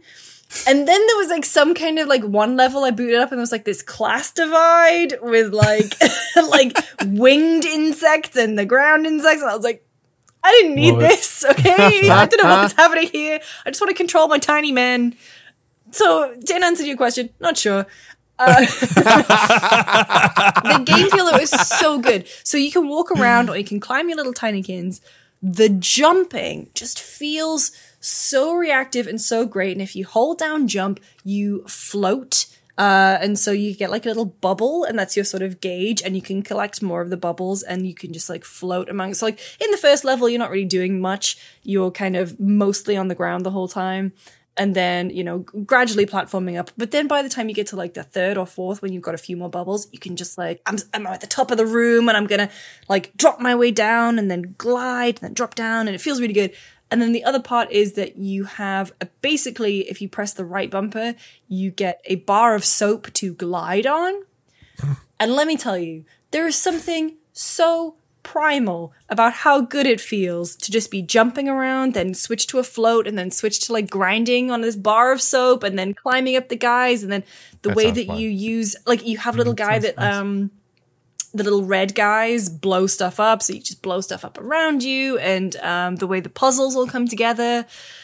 The thing that I also really love about it is that like there is not too much hand holding at all. You basically enter into a new room, so you could go into like the kitchen of the house, and the whole thing is we want to build a cake. You need to get these ingredients and put them in the blender or the cake the cake mixer, right? And then it's like you, the way that you find it is you explore. There is no mini map. There is no on screen like go over here to find the eggs, right? The camera will kind of show you as the first characters are explaining, and then you spend an hour just like walking around and completing puzzles and just exploring. And I had no idea really what to expect from this game other than it is like Pikmin but I was totally engrossed by it. The music is great. The game, the, the game feel is the thing that really got me. Like it just felt so good to play. I was just switching my brain off and just having a great time. And honestly, it's on Game Pass, and I would recommend it to anyone. Like it is great. I had such a. That's good so time. cool. Doesn't outstay its welcome. I clocked in uh, credits at seven hours, but I noticed Okay. that the clock did run uh, even if you're on the pause screen. So maybe it's closer to five and a half, six, because like I'm I sold. would pause it and Sounds eat or something. But it's it's a fantastic little game. It's so it's so interesting because you could just make another Pikmin game and it'd be kind of shit. But it's like, well, we're not getting any other Pikmin games, so this is you just take what you can get. But it sounds Yeah. like they made a Pikmin game, but they're like, great. actually, we're going to make a really good Pikmin game, and you know, we'll take it from here. Thanks very much, Nintendo. It's really funny. There's one point where uh, when you have the pink guys, they are the ones who can pick stuff up for you. And I think it's those guys, or I think it's like when you, oh yeah, yeah, when you set a bunch of them because things in the environment will require a certain amount of them to pick up. So, you know, you kind of spend, when you first enter a level, you kind of glide around and pick up a bunch of them and then go and do your little tasks. But the whistle noise from Pikmin, isn't it? Basically, like when you set a bunch of the pink guys to pick stuff up, it goes, and I'm like, how are you getting away with that? Get away with that. But I'm That's glad you did. feel. So nice. It's great. great nice. game feel. Also, Yes, also, I think Lucy, feel. Lucy just made our our, our first our first This is the T-shirt, thing. the game feel. a shirt that says "Game Feel." Game feel. We're gonna get the Italians. They're pissed off at cultural appropriation. Okay, please. They're like, that's our gesture. I was Don't you take it from us? the pinch emoji, which is not the Italian thing at all. That's all. right. Pinch. Right. Sure. Pinch. We'll work. We'll Um, oh, that's on cool. it. Well, I, I had actually planned to check this one out because, as I said, when every time I'd heard anything about it, it was just nothing but glowing praise. And um, yeah, you've obviously sold it. So I'm definitely um, it's on. It's obviously going to be on Steam. I'm going to grab it. yeah, down. I I'm going to play it. it's- It's- I'm going to play it on Steam Deck. You played it on your Steam Deck, didn't you, Luce? The Steam Deck that you have. You Yeah, you played it on that, didn't you? Lucy, course. share share your experience about Right, your sh- Steam can you Deck. can you show us your Steam Deck right now? Yeah, why don't you show it- Um, show it- show the where class. is it? Zing! for audio Let's we have listeners, to- I, Jake, uh, blur that out, please, Jake. We don't want we don't tolerate that filth on this podcast. We have Flipped to. off, we Rob. have to get these jokes out now because one day it will change, and you. No, that's Right, and for and for audio listeners, I, audio listeners, I can assure you that she did make a rude gesture with her hand when she uh, when she did that. Then, so just just for anyone listening to the podcast, the thing is, is that my window is October, and October feels like so long away. It's not, boys. It's in like three weeks. it's crazy, it's isn't really it? close to October. It's so truly crazy. Yep, yep, yep. one Uh, day I will be like Immortality- you. Immortality was uh, another game that released this week. No one here has touched that one yet, except for Lucy, who had it with her COVID brain and noped out of it pretty fast. As But- in, I was enjoying it. The performances were great, but I was like, I uh, don't have the wherewithal to put any kind Sure. of puzzle together right now. It uh, is reviewing spectacularly well, though 91 on Metacritic, if I remember correctly, and um, everyone really loves it. So I'm really keen on that because I actually really love that guy's game, Sam Barlow. Um, with Last of Us obviously hit, we've already talked about that one to death. We're not going to be talking about that anymore. Temtem hit on the 6th. Uh, no one's played that he, other than myself, but I played it during the early access period at launch. Uh, I really liked it. It came at a time when everyone was really pissed off with how stagnant Pokemon felt because this was before like Legends of Arceus or whatever. Sword and Shield had just dropped and had got like ridiculously high reviews, even though it sucked. I'm sorry, it's not the uh, these days. I don't buck. I don't buck much much against uh, review scores, but no, Pokemon Sword and Shield sucked, and I was like, what? Because I reviewed it and I was like, this sucks, man. So did did you do you have a soft spot? Did, am I wrong here? Did you guys love Sword and Shield? I mean, I- it's No. British, You can so say I, I. I, I liked it a lot. I thought I, I thought like it You did? But Yeah. What? dude, I haven't. But it's like the same. It's the it's been the same It's- forever. it's- it's I say enough, as a. Destiny fan, Lameo. I haven't finished a Pokemon game since like Pokemon Red, so sure. uh, this one, and, Yeah, and I didn't right, right. finish Sword and Shield, so you know. Right, hang sure, sure, sure. But uh, Temtem came along at that time, mm, seamless co-op multiplayer, uh, updated visuals, like all sorts of new systems. It was kind of like, hey, this is what Pokemon could be like if Game Freak were to do something with it. And uh, I really enjoyed it. Separate from the dunking on Pokemon thing, it was just in itself a really like good game that I enjoyed. That was two years ago. Since then, it's got a bunch of updates and it's out now in 1.0, so you can check that out if you like your monster hunting, monster training things.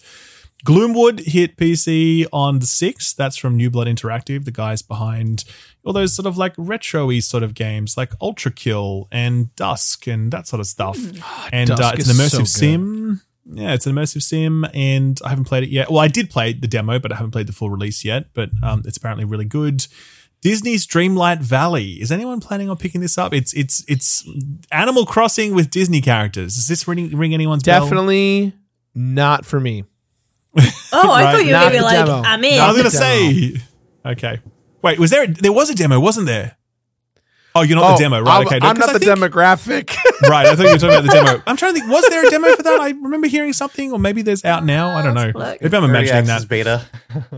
Yeah, right. uh, Steelrising. This was one. You guys, rem- okay? Spiders, the team that made Greedfall. Did you know Oh. they just released another game today? Pretty much. So I only knew Yeah. because I saw the review come through our QA. I don't Yeah. know what we gave it actually. Uh, I don't remember. In my mind, Greedfall never came out. Was that a good game? Look, Greedfall had a lot of fans for a lot of reasons. Um, it's very much in that Bioware mold at a time when, similar to Temtem, and was like, oh, this is what we really need right now.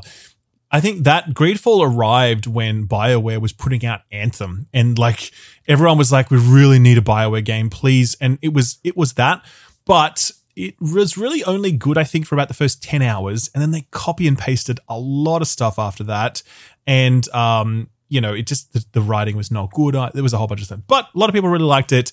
It was a solid game that I think deserves a future. They have announced a, a sequel for it um, but Steelrising was their next project, and it's a Souls like with the whole kind of like automaton thing going on. You play like Yeah. a puppet thing, whatever. It looks kind of cool, but reviews are a bit middling for it. It's kind of sitting at that seven out of ten. Yeah, we gave it a seven. Yep, yep, yep, yep. And um, the only other release this week was Splatoon 3, which I haven't got my hands on yet. No one has their hands on it yet, but Gene is fiending it. He's this is going to be his. Okay, let me just say this, Gene. I've actually never, not say, but ask. I've never really understood the appeal of Splatoon because I've played little bits of it and I'm like, okay, this is kind of fun. I guess I'm spraying the thing. It's never stuck with me. What is the thing that makes you love Splatoon? Like, could you sell it to me? Because I don't quite get it. I think it kind of feels good to to to shoot another person with paint and like they just kind of kind of go pop. You know, the game the game feel again. You know, it's it's it's, it's, it's, it's kind of there. Uh, you know, I, I love the art style. I love the music. You know, I I think for me a lot of it is the style. You know, uh, uh like I just love like like like the Splatoon kids. I love the fact that like they have like you know DJs as like influencers like announcing things in between like just that whole vibe of like the city um like you just you just never really see games like that anymore it feels like a lost dreamcast game you know uh Hmm, that, that like made by nintendo um so that's kind of why I like it. Uh, you know, and I I was obsessed with Splatoon 2 for like months. I just like it was like the only game I played for like a while when I was like I need to grind to like get these clothes so I can so I can so I can get the, the cool shoes for for my for my little uh, Splatoon guy and I want to unlock the Mm. gun that that that shoots paint better, you know. Um Interesting. so yeah, I mean the single player campaign was never anything. I'm kind of interested to see how, how they change it up for the third one. Um, but really, I, you know, I'm not even much of a multiplayer shooter guy, but I was really hooked on Splatoon for a while. It's I'm funny you say be- that. It's funny you say that, Gene, because I'm not the biggest fan of the multiplayer. I'm the weirdo that loved the single player, and I don't know why. It's just the It's the, the great. charm, the charm, the style, the collectibles. Yeah, Um, also, uh, yes, internet. I know in Splatoon 2, when you get your first collectible, it says, "Who do you think you are, the completionist?" I'm very aware. I got thousands and thousands of that. texts and tweets about it. So oh my god. Shout outs to my to my boys at N- the Treehouse throwing a reference my way. I appreciate That's you guys. amazing. I think I remember. I think Cool. I remember you mentioning that before. Yeah, that's awesome. That's so Yeah. cool. Yeah. God, Splatoon, like you know when you get like opportunities come through to do stuff with like devs, Splatoon Yeah. is my white fucking whale. Because no, no, no. So years ago, Nintendo in the UK, I can't remember if this was Splatoon one or two. They reached out and they were like, "Hey, we're gonna have a dev. He's coming over from Japan. Um, you know, which for Nintendo is pretty rare anyway. Like they Yeah. don't offer talent that much." and they were like, okay, he can come around. Is there anything in particular that you'd want to do with him for Splatoon? And Tamor and I pitched that we would play a game of Splatoon against the dev. Um, the loser would get um, gunged or like, is that what you call it Sure. in Slimed? We can imagine. Yeah, Slimed. The- we- this yeah. gesture and the and the Yeah, stakes and the- indicate you're talking get about. slimed. Slimed. Yeah. And so, like, we were talking to Nintendo, and they were like, okay, well, first of all, we're going to have to figure out what the Japanese translation for slime is going to be. we managed to get this signed off because we basically we were like, okay, whatever, he, we'll make sure he wins and he gets the slime us. It would it was to be an amazing fucking video. We got it signed off. Nintendo were on board, and then our facilities manager just went. Absolutely not. We're not putting slime in the office. And we were like, we'll go on the roof. We'll go in the back garden. And she was like, no. So that is like the white whale video idea that we Boo. never God damn got you, to make. facilities manager. Facilities manager. Boo. Sharon. You did a I very reckon good there should Karen be a, voice um, too. You're like, no. Yeah. I'm like, oh my goodness. It should be a game. my my a fight or GameSpot, flight uh, response just like like just hit right there. I was just like, I So there should be some like uh, GameSpot sitcom when like the evil uh, facilities lady, Yeah. she's always the bane on your side. I like that. That's a that's a good premise. And, and she actually, Um, she's actually not called Karen. She's called Sharon. She's very, she is very nice, but I, I can see why Not in that we might have instance. made a mess. Yeah. Whatever. Um, outside of that, those were all the big releases. Uh, the only other things that people have been playing include. Uh, I've been playing too much Destiny. Sadly, there's a new season out. Uh, it's It's okay. very You don't good. have to apologize for this. You know, It's it's We it's support you. you. You're the Destiny We guy. support your need I'm the Destiny guy. for good game feel, my dude. A good sup- game. It, for good game Destiny's feels. game, game feel is that good Destiny's It game that it's this, good from day one. and then too. it's all the other stuff that everyone's like.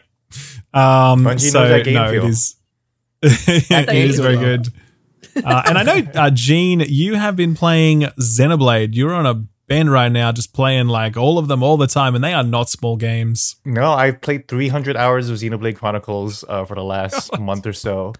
Uh, That's so crazy. played part three, absolutely loved it, and I was like, You're you a know what? better I man should- than I am. I should go back to part two. And you know what? Like, like Gerard, you'd be proud of me. Like, uh, like I'm level 99 on all three games for all for every Oh single party God. member. He's coming You for your you honor me, sir. You honor me. That is a lot. You've done what I have not done yet, and everyone claims I should do it. You honor me. Thank you. They're huge games, but I love them. They're so British. Uh, so like, you know, they're, they're All right, I'm- all right, I'm in. weird. You know, they're extremely What a British. bunch of here's the beautiful thing about Xen- Xenoblade Chronicles 2 is that different countries in that game will have different British accents d- depending on like your- like different districts. So like one will be Welsh, one will be like South London. It's amazing, and so you can tell like what kind of character they would be b- based on their accent, and that continues in three, which is which is incredible. cool. Like there's so they, they put so much thought into the localization. It's definitely like a cowboy bebop situation where like I think the localization is actually kind of better than the original Japanese translation. really well done game. That's I, I'm- awesome. I'm, obsessed with all three of them. Yeah, I'm all oh four. Don't forget X. I mean, I know it's not uh it's not quite Chronicles, but It's the only um, Wii U game I mean- stuck on the on the Wii U now. I know, right? It's so annoying. Like I I'm sure it's X. coming soon. I'm sure that's Is the it next though? one. I can't be sure of anything with Nintendo. It's like there's such a mercurial fucking pain in the ass. I hate There's anyway. only a handful Uh, of games stuck on the on the Wii U at this point. It's like Yeah. may uh, at least first first party wise. It's it's like Yoshi's Woolly World, Star Fox Zero, which probably will never show, uh, and Xenoblade Chronicles X. There's Yeah, probably well, more maybe in there, three but- sells well enough that they'll be like, oh, you know what? Why don't we just toss out X now? You know, They do that, and they have every you have every Xenoblade game available on Switch, Mhm. and everyone's happy. God, God bless you, Steam Deck. God bless you, saving the day.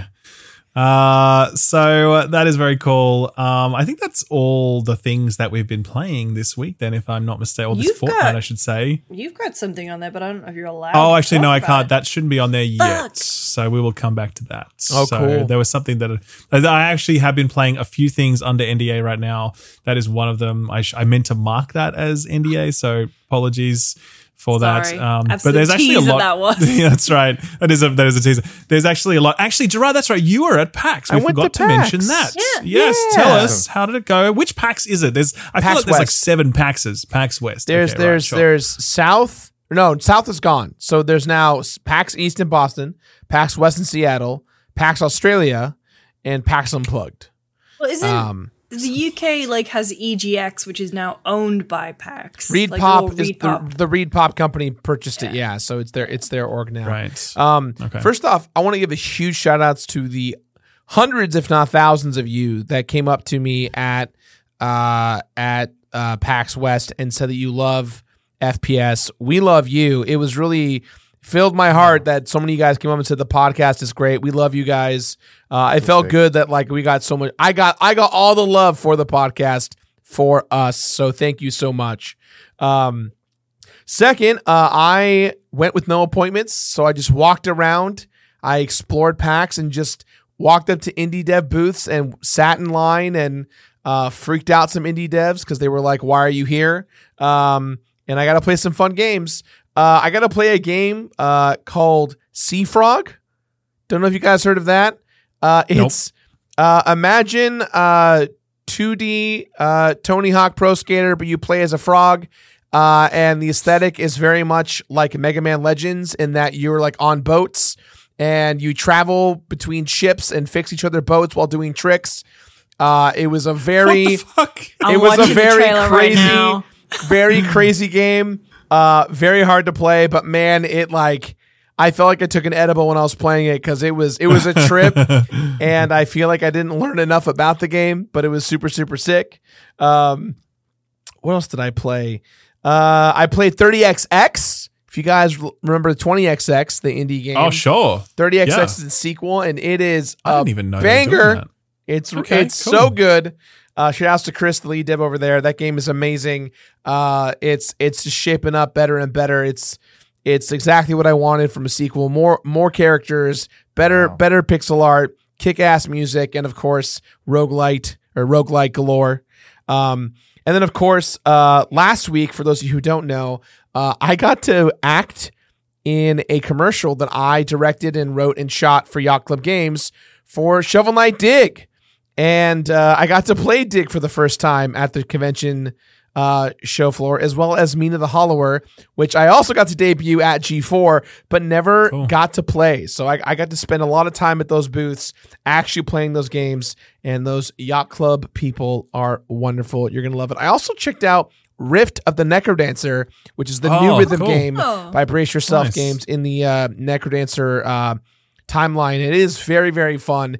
It's I I'd akin it to it's it's um one part uh on the zone of uh like rhythm like a like DJ Hero or like those anime rhythm games where it's like simple beat patterns of left up down right kind of vibe like DDR but a little more easier.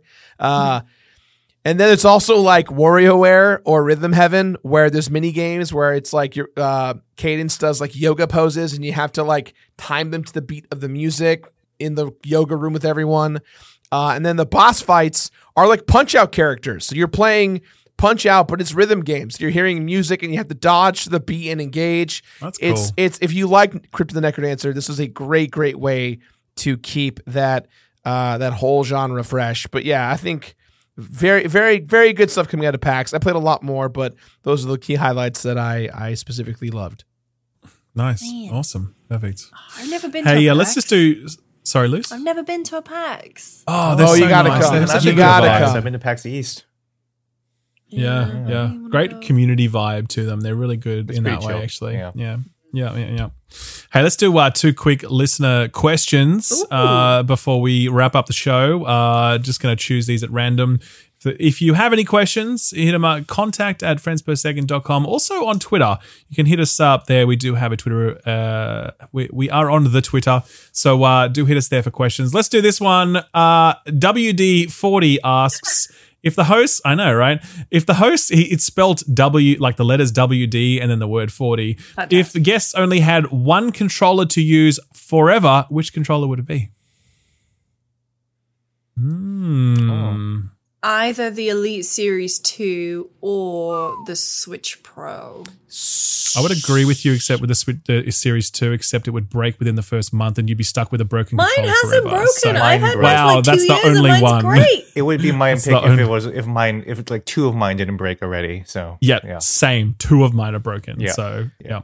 I think So- I'm, I, I think gamer. Swi- Switch Pro, Switch Pro is the way. Switch to Pro go. is so comfortable. I love. Oh, so okay. Super, super comfy. Yeah, I think I would probably say the PS5 controller actually. Okay. But it would also it would also break. My PS5 Well, controller broke battery within the first month. Exactly. Battery life plus the adaptive triggers are going to break. But I love it because it's it's big and I like I have bigger hands and so it's like when I pick it up I'm like ah yes this is the right size controller. I love the feel of it. Plus I love all its bells and whistles when they actually work.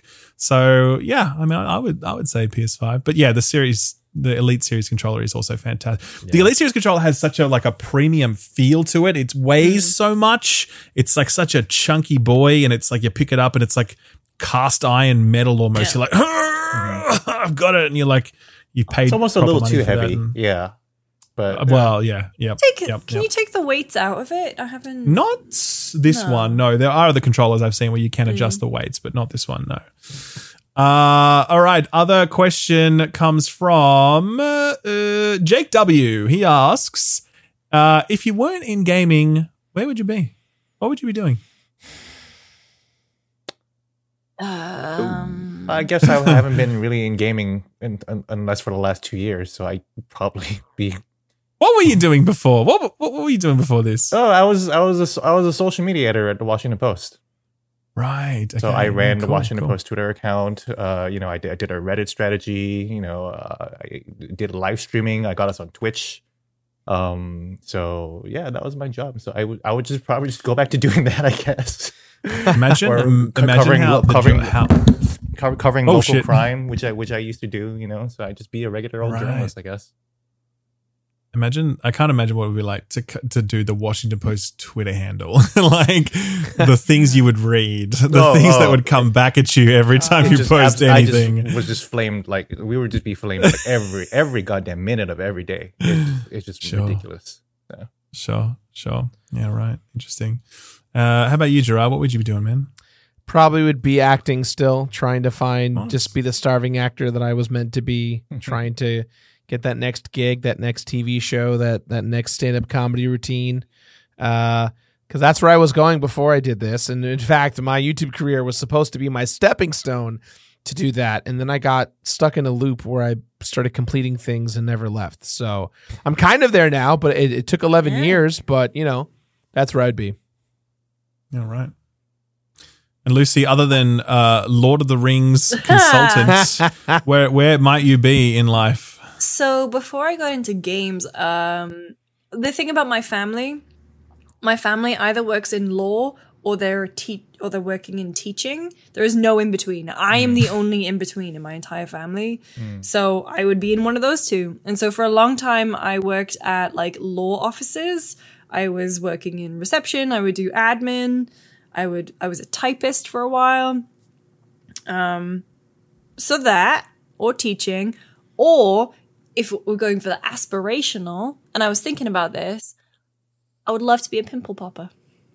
Whoa, that's uh, we, uh, that whoa, game feel? okay. That's a job. No, yeah, it's the yeah. Well, I game mean, like a, feel like a thing. dermatologist. It's Game the feel. feel. a dermatologist, but like that game you know, feel though. I would. Lo- oh, I would love to. No, no, no. Stick with the pimple popper thing. Firstly, okay. Where would you imagine? What kind of business model is this? I is would it be a a go to someone's dermato- it would house? be a Is it you go to someone's house and do A this, or would you have a shop like pimple popping? Like, Yeah, is well, it uh, what is this? No, I'd be a dermatologist. No, I, I don't. I genuinely like. I just think it would be like you know a fun, relaxing thing to do. Is there I'm a pimple popping video game? Hang on. Is there a pimple popping video game? Firstly, because I feel like PowerWash Simulator is that kind Scratches of thing where itch. it oh. show it like if you made a pimple popping game, I reckon it would sell. Ralph, like, we got to call sell. Graeme back up. Get Graeme back. It We sounds do. like Wait, I'm, Devolver I'm, money I'm on all Steam over it. right now. What have we got? right. Pimple 100%. Popping. Pimple pop game. Is there one? No results. Match Oh shit! Okay, don't steal our idea. If you steal it, we're going to sue you. Okay? Pimple pop. It's, uh, nothing. So It's here. It's this ours. Is, this f- f per, f- friends per second podcast coming at you with the latest and greatest in crazy fucked up game ideas. um, for me, I think sadly I would probably just be some corporate drone working in a consulting job, doing incredibly boring PowerPoint work. That would be. That was what I was doing before. Why not just keep doing that for 30 years and then retire? That'd be sick. anyway, that's that's that. Thankfully, we're not doing that. Hey, you know what we're doing instead? Playing video games, and we've been doing it for a while. Uh, Gerard, why don't you tell us what we were playing like when we were young, 70 years ago, We got it. We got it. back in those days? So I went through. I'm um, again, feedback always is appreciated. I'm trying to make the the list smaller, but this week it's pretty crazy stuff. Here we go.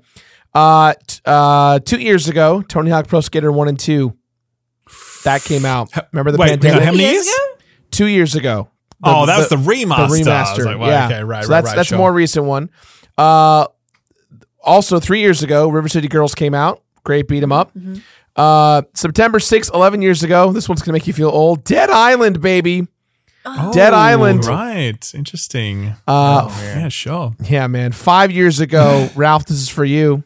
Destiny 2. Oh God, what a journey! Yeah. What, a, what, a, what an absolute! Yeah. that is so crazy. Not to Wow. mention, Destiny 1 came out in the same time frame just a few years before. So it's a double did. Destiny That's- anniversary. Wow. Uh, trash, let's trash, see. trash game, dead game. Yeah. Big game. September 7, 10 years ago, Mark of the Ninja. Huge indie game for those of you who missed Yeah. yeah, yeah. it. Um, 12 man. years ago, September 7, 2010, Spider Man Shattered Dimensions. Uh, Oh, shit. one, one of the was weirder. Spider Man games. And I bring it up because four years ago, on the exact same day, Spider Man for PS4 came out. So they really made sure to come around full Yeah, circle right. with that one.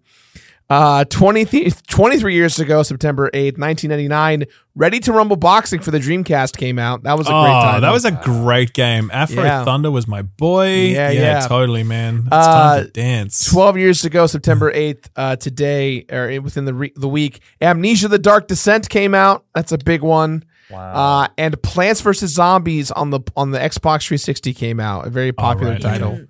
What a great game. Yeah. Uh, huge anniversary here. 28 years ago, everyone. September 9th, 1994.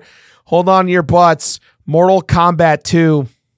Whoa, That one's a rough one to hear. Wow, and rounding right. things out, September 10th, 2009.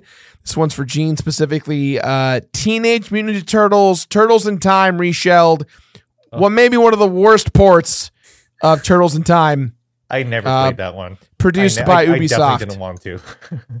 Yeah, sorry to the dev that made that game, but it was it was not a good time. But that's though that's your abbreviated game weekend Fortnite gaming. Weekend Fortnite. Weekend This Fortnite gaming. Love it. Love it. there you go. Well, uh, thank you very much for that, and uh, I want to say a really big thank you to Gene for stopping by this week for, so much for uh, coming in clutch and, and saving the day, uh, replacing Jake while he's off gallivanting about the the barren wastes of Iceland. Yeah, We've yeah. got I'll be you here. next week, so you know.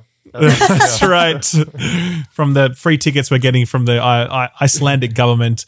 But, uh, dude, it was awesome to have you here. Finally, uh, the chance to chat to you face to face after so many, so I, many I love years. all you guys. You know, I've actually uh, e met Lucy before. She was so kind enough to bring me onto her show. So you know, to Gerard, Ralph, you know, been such long time fans of both of you. So been an honor to to be on this podcast. Thanks so much for having me. Thank you. And Thank you. Uh, we will definitely hit you up and have you back in the future when uh, The Last of Us 3 comes around. You know, let's, just, let's, uh, let's just dive deep into that. When, when that gets Why announced, not? we'll, uh, we'll have you Head to back. head. I'm like, yeah, I played it 20 times. That's right. It's been out for six days. I've already finished it eight, 20 times. So I'm like, okay, cool. Um, all right. Well, thank you very much. And uh, Gerard, Lucy, thank you as always. A pleasure. And uh, you guys got anything big cooking at the moment you want to shout out right now? Uh, well, if you are watching this or listening to it on Saturday, please go to GameSpot and watch the Swipe Mobile Showcase. So, Oh, that's right, um, yeah. yeah. we're putting on a showcase, uh, which is very exciting. Bunch of whole, oh, I can talk about it now, I guess, like a bunch of things from Call of Duty, The Division, PUBG, stuff from Apple, stuff from Netflix. It's a really cool show, and it was like really fun to put together. Tam and I got to write a showcase, which is That's sick. Yeah, it's so cool. Uh, Take that, Geoff Keighley. I know. Get- yeah, we that's we do make a couple jokes about like like Batman being up dead. against Batman is dead. No, being up against Geoff, but like it was really fun and like I was super. I got COVID, so I couldn't be in it. But I want to give a huge shout out to Kurt and Davina from uh the team at GameSpot. Like he day of stepped up and he did so well and like he and Tam hosted it along with Greg Miller and it came together really well and I'm really happy That's with cool. um, how it all happened so please go and watch that over on GameSpot Love it. Exciting times. Gerard, how about you, man? Anything exciting coming up? Uh, no, just gonna keep promoting it. God of Work season one is out now. Yeah. Uh, it's doing super well. We appreciate all the positive feedback and love. Uh, you know, let's make season two happen. Just keep watching the show. Tell your friends. We love to making it. and We hope you guys enjoy it.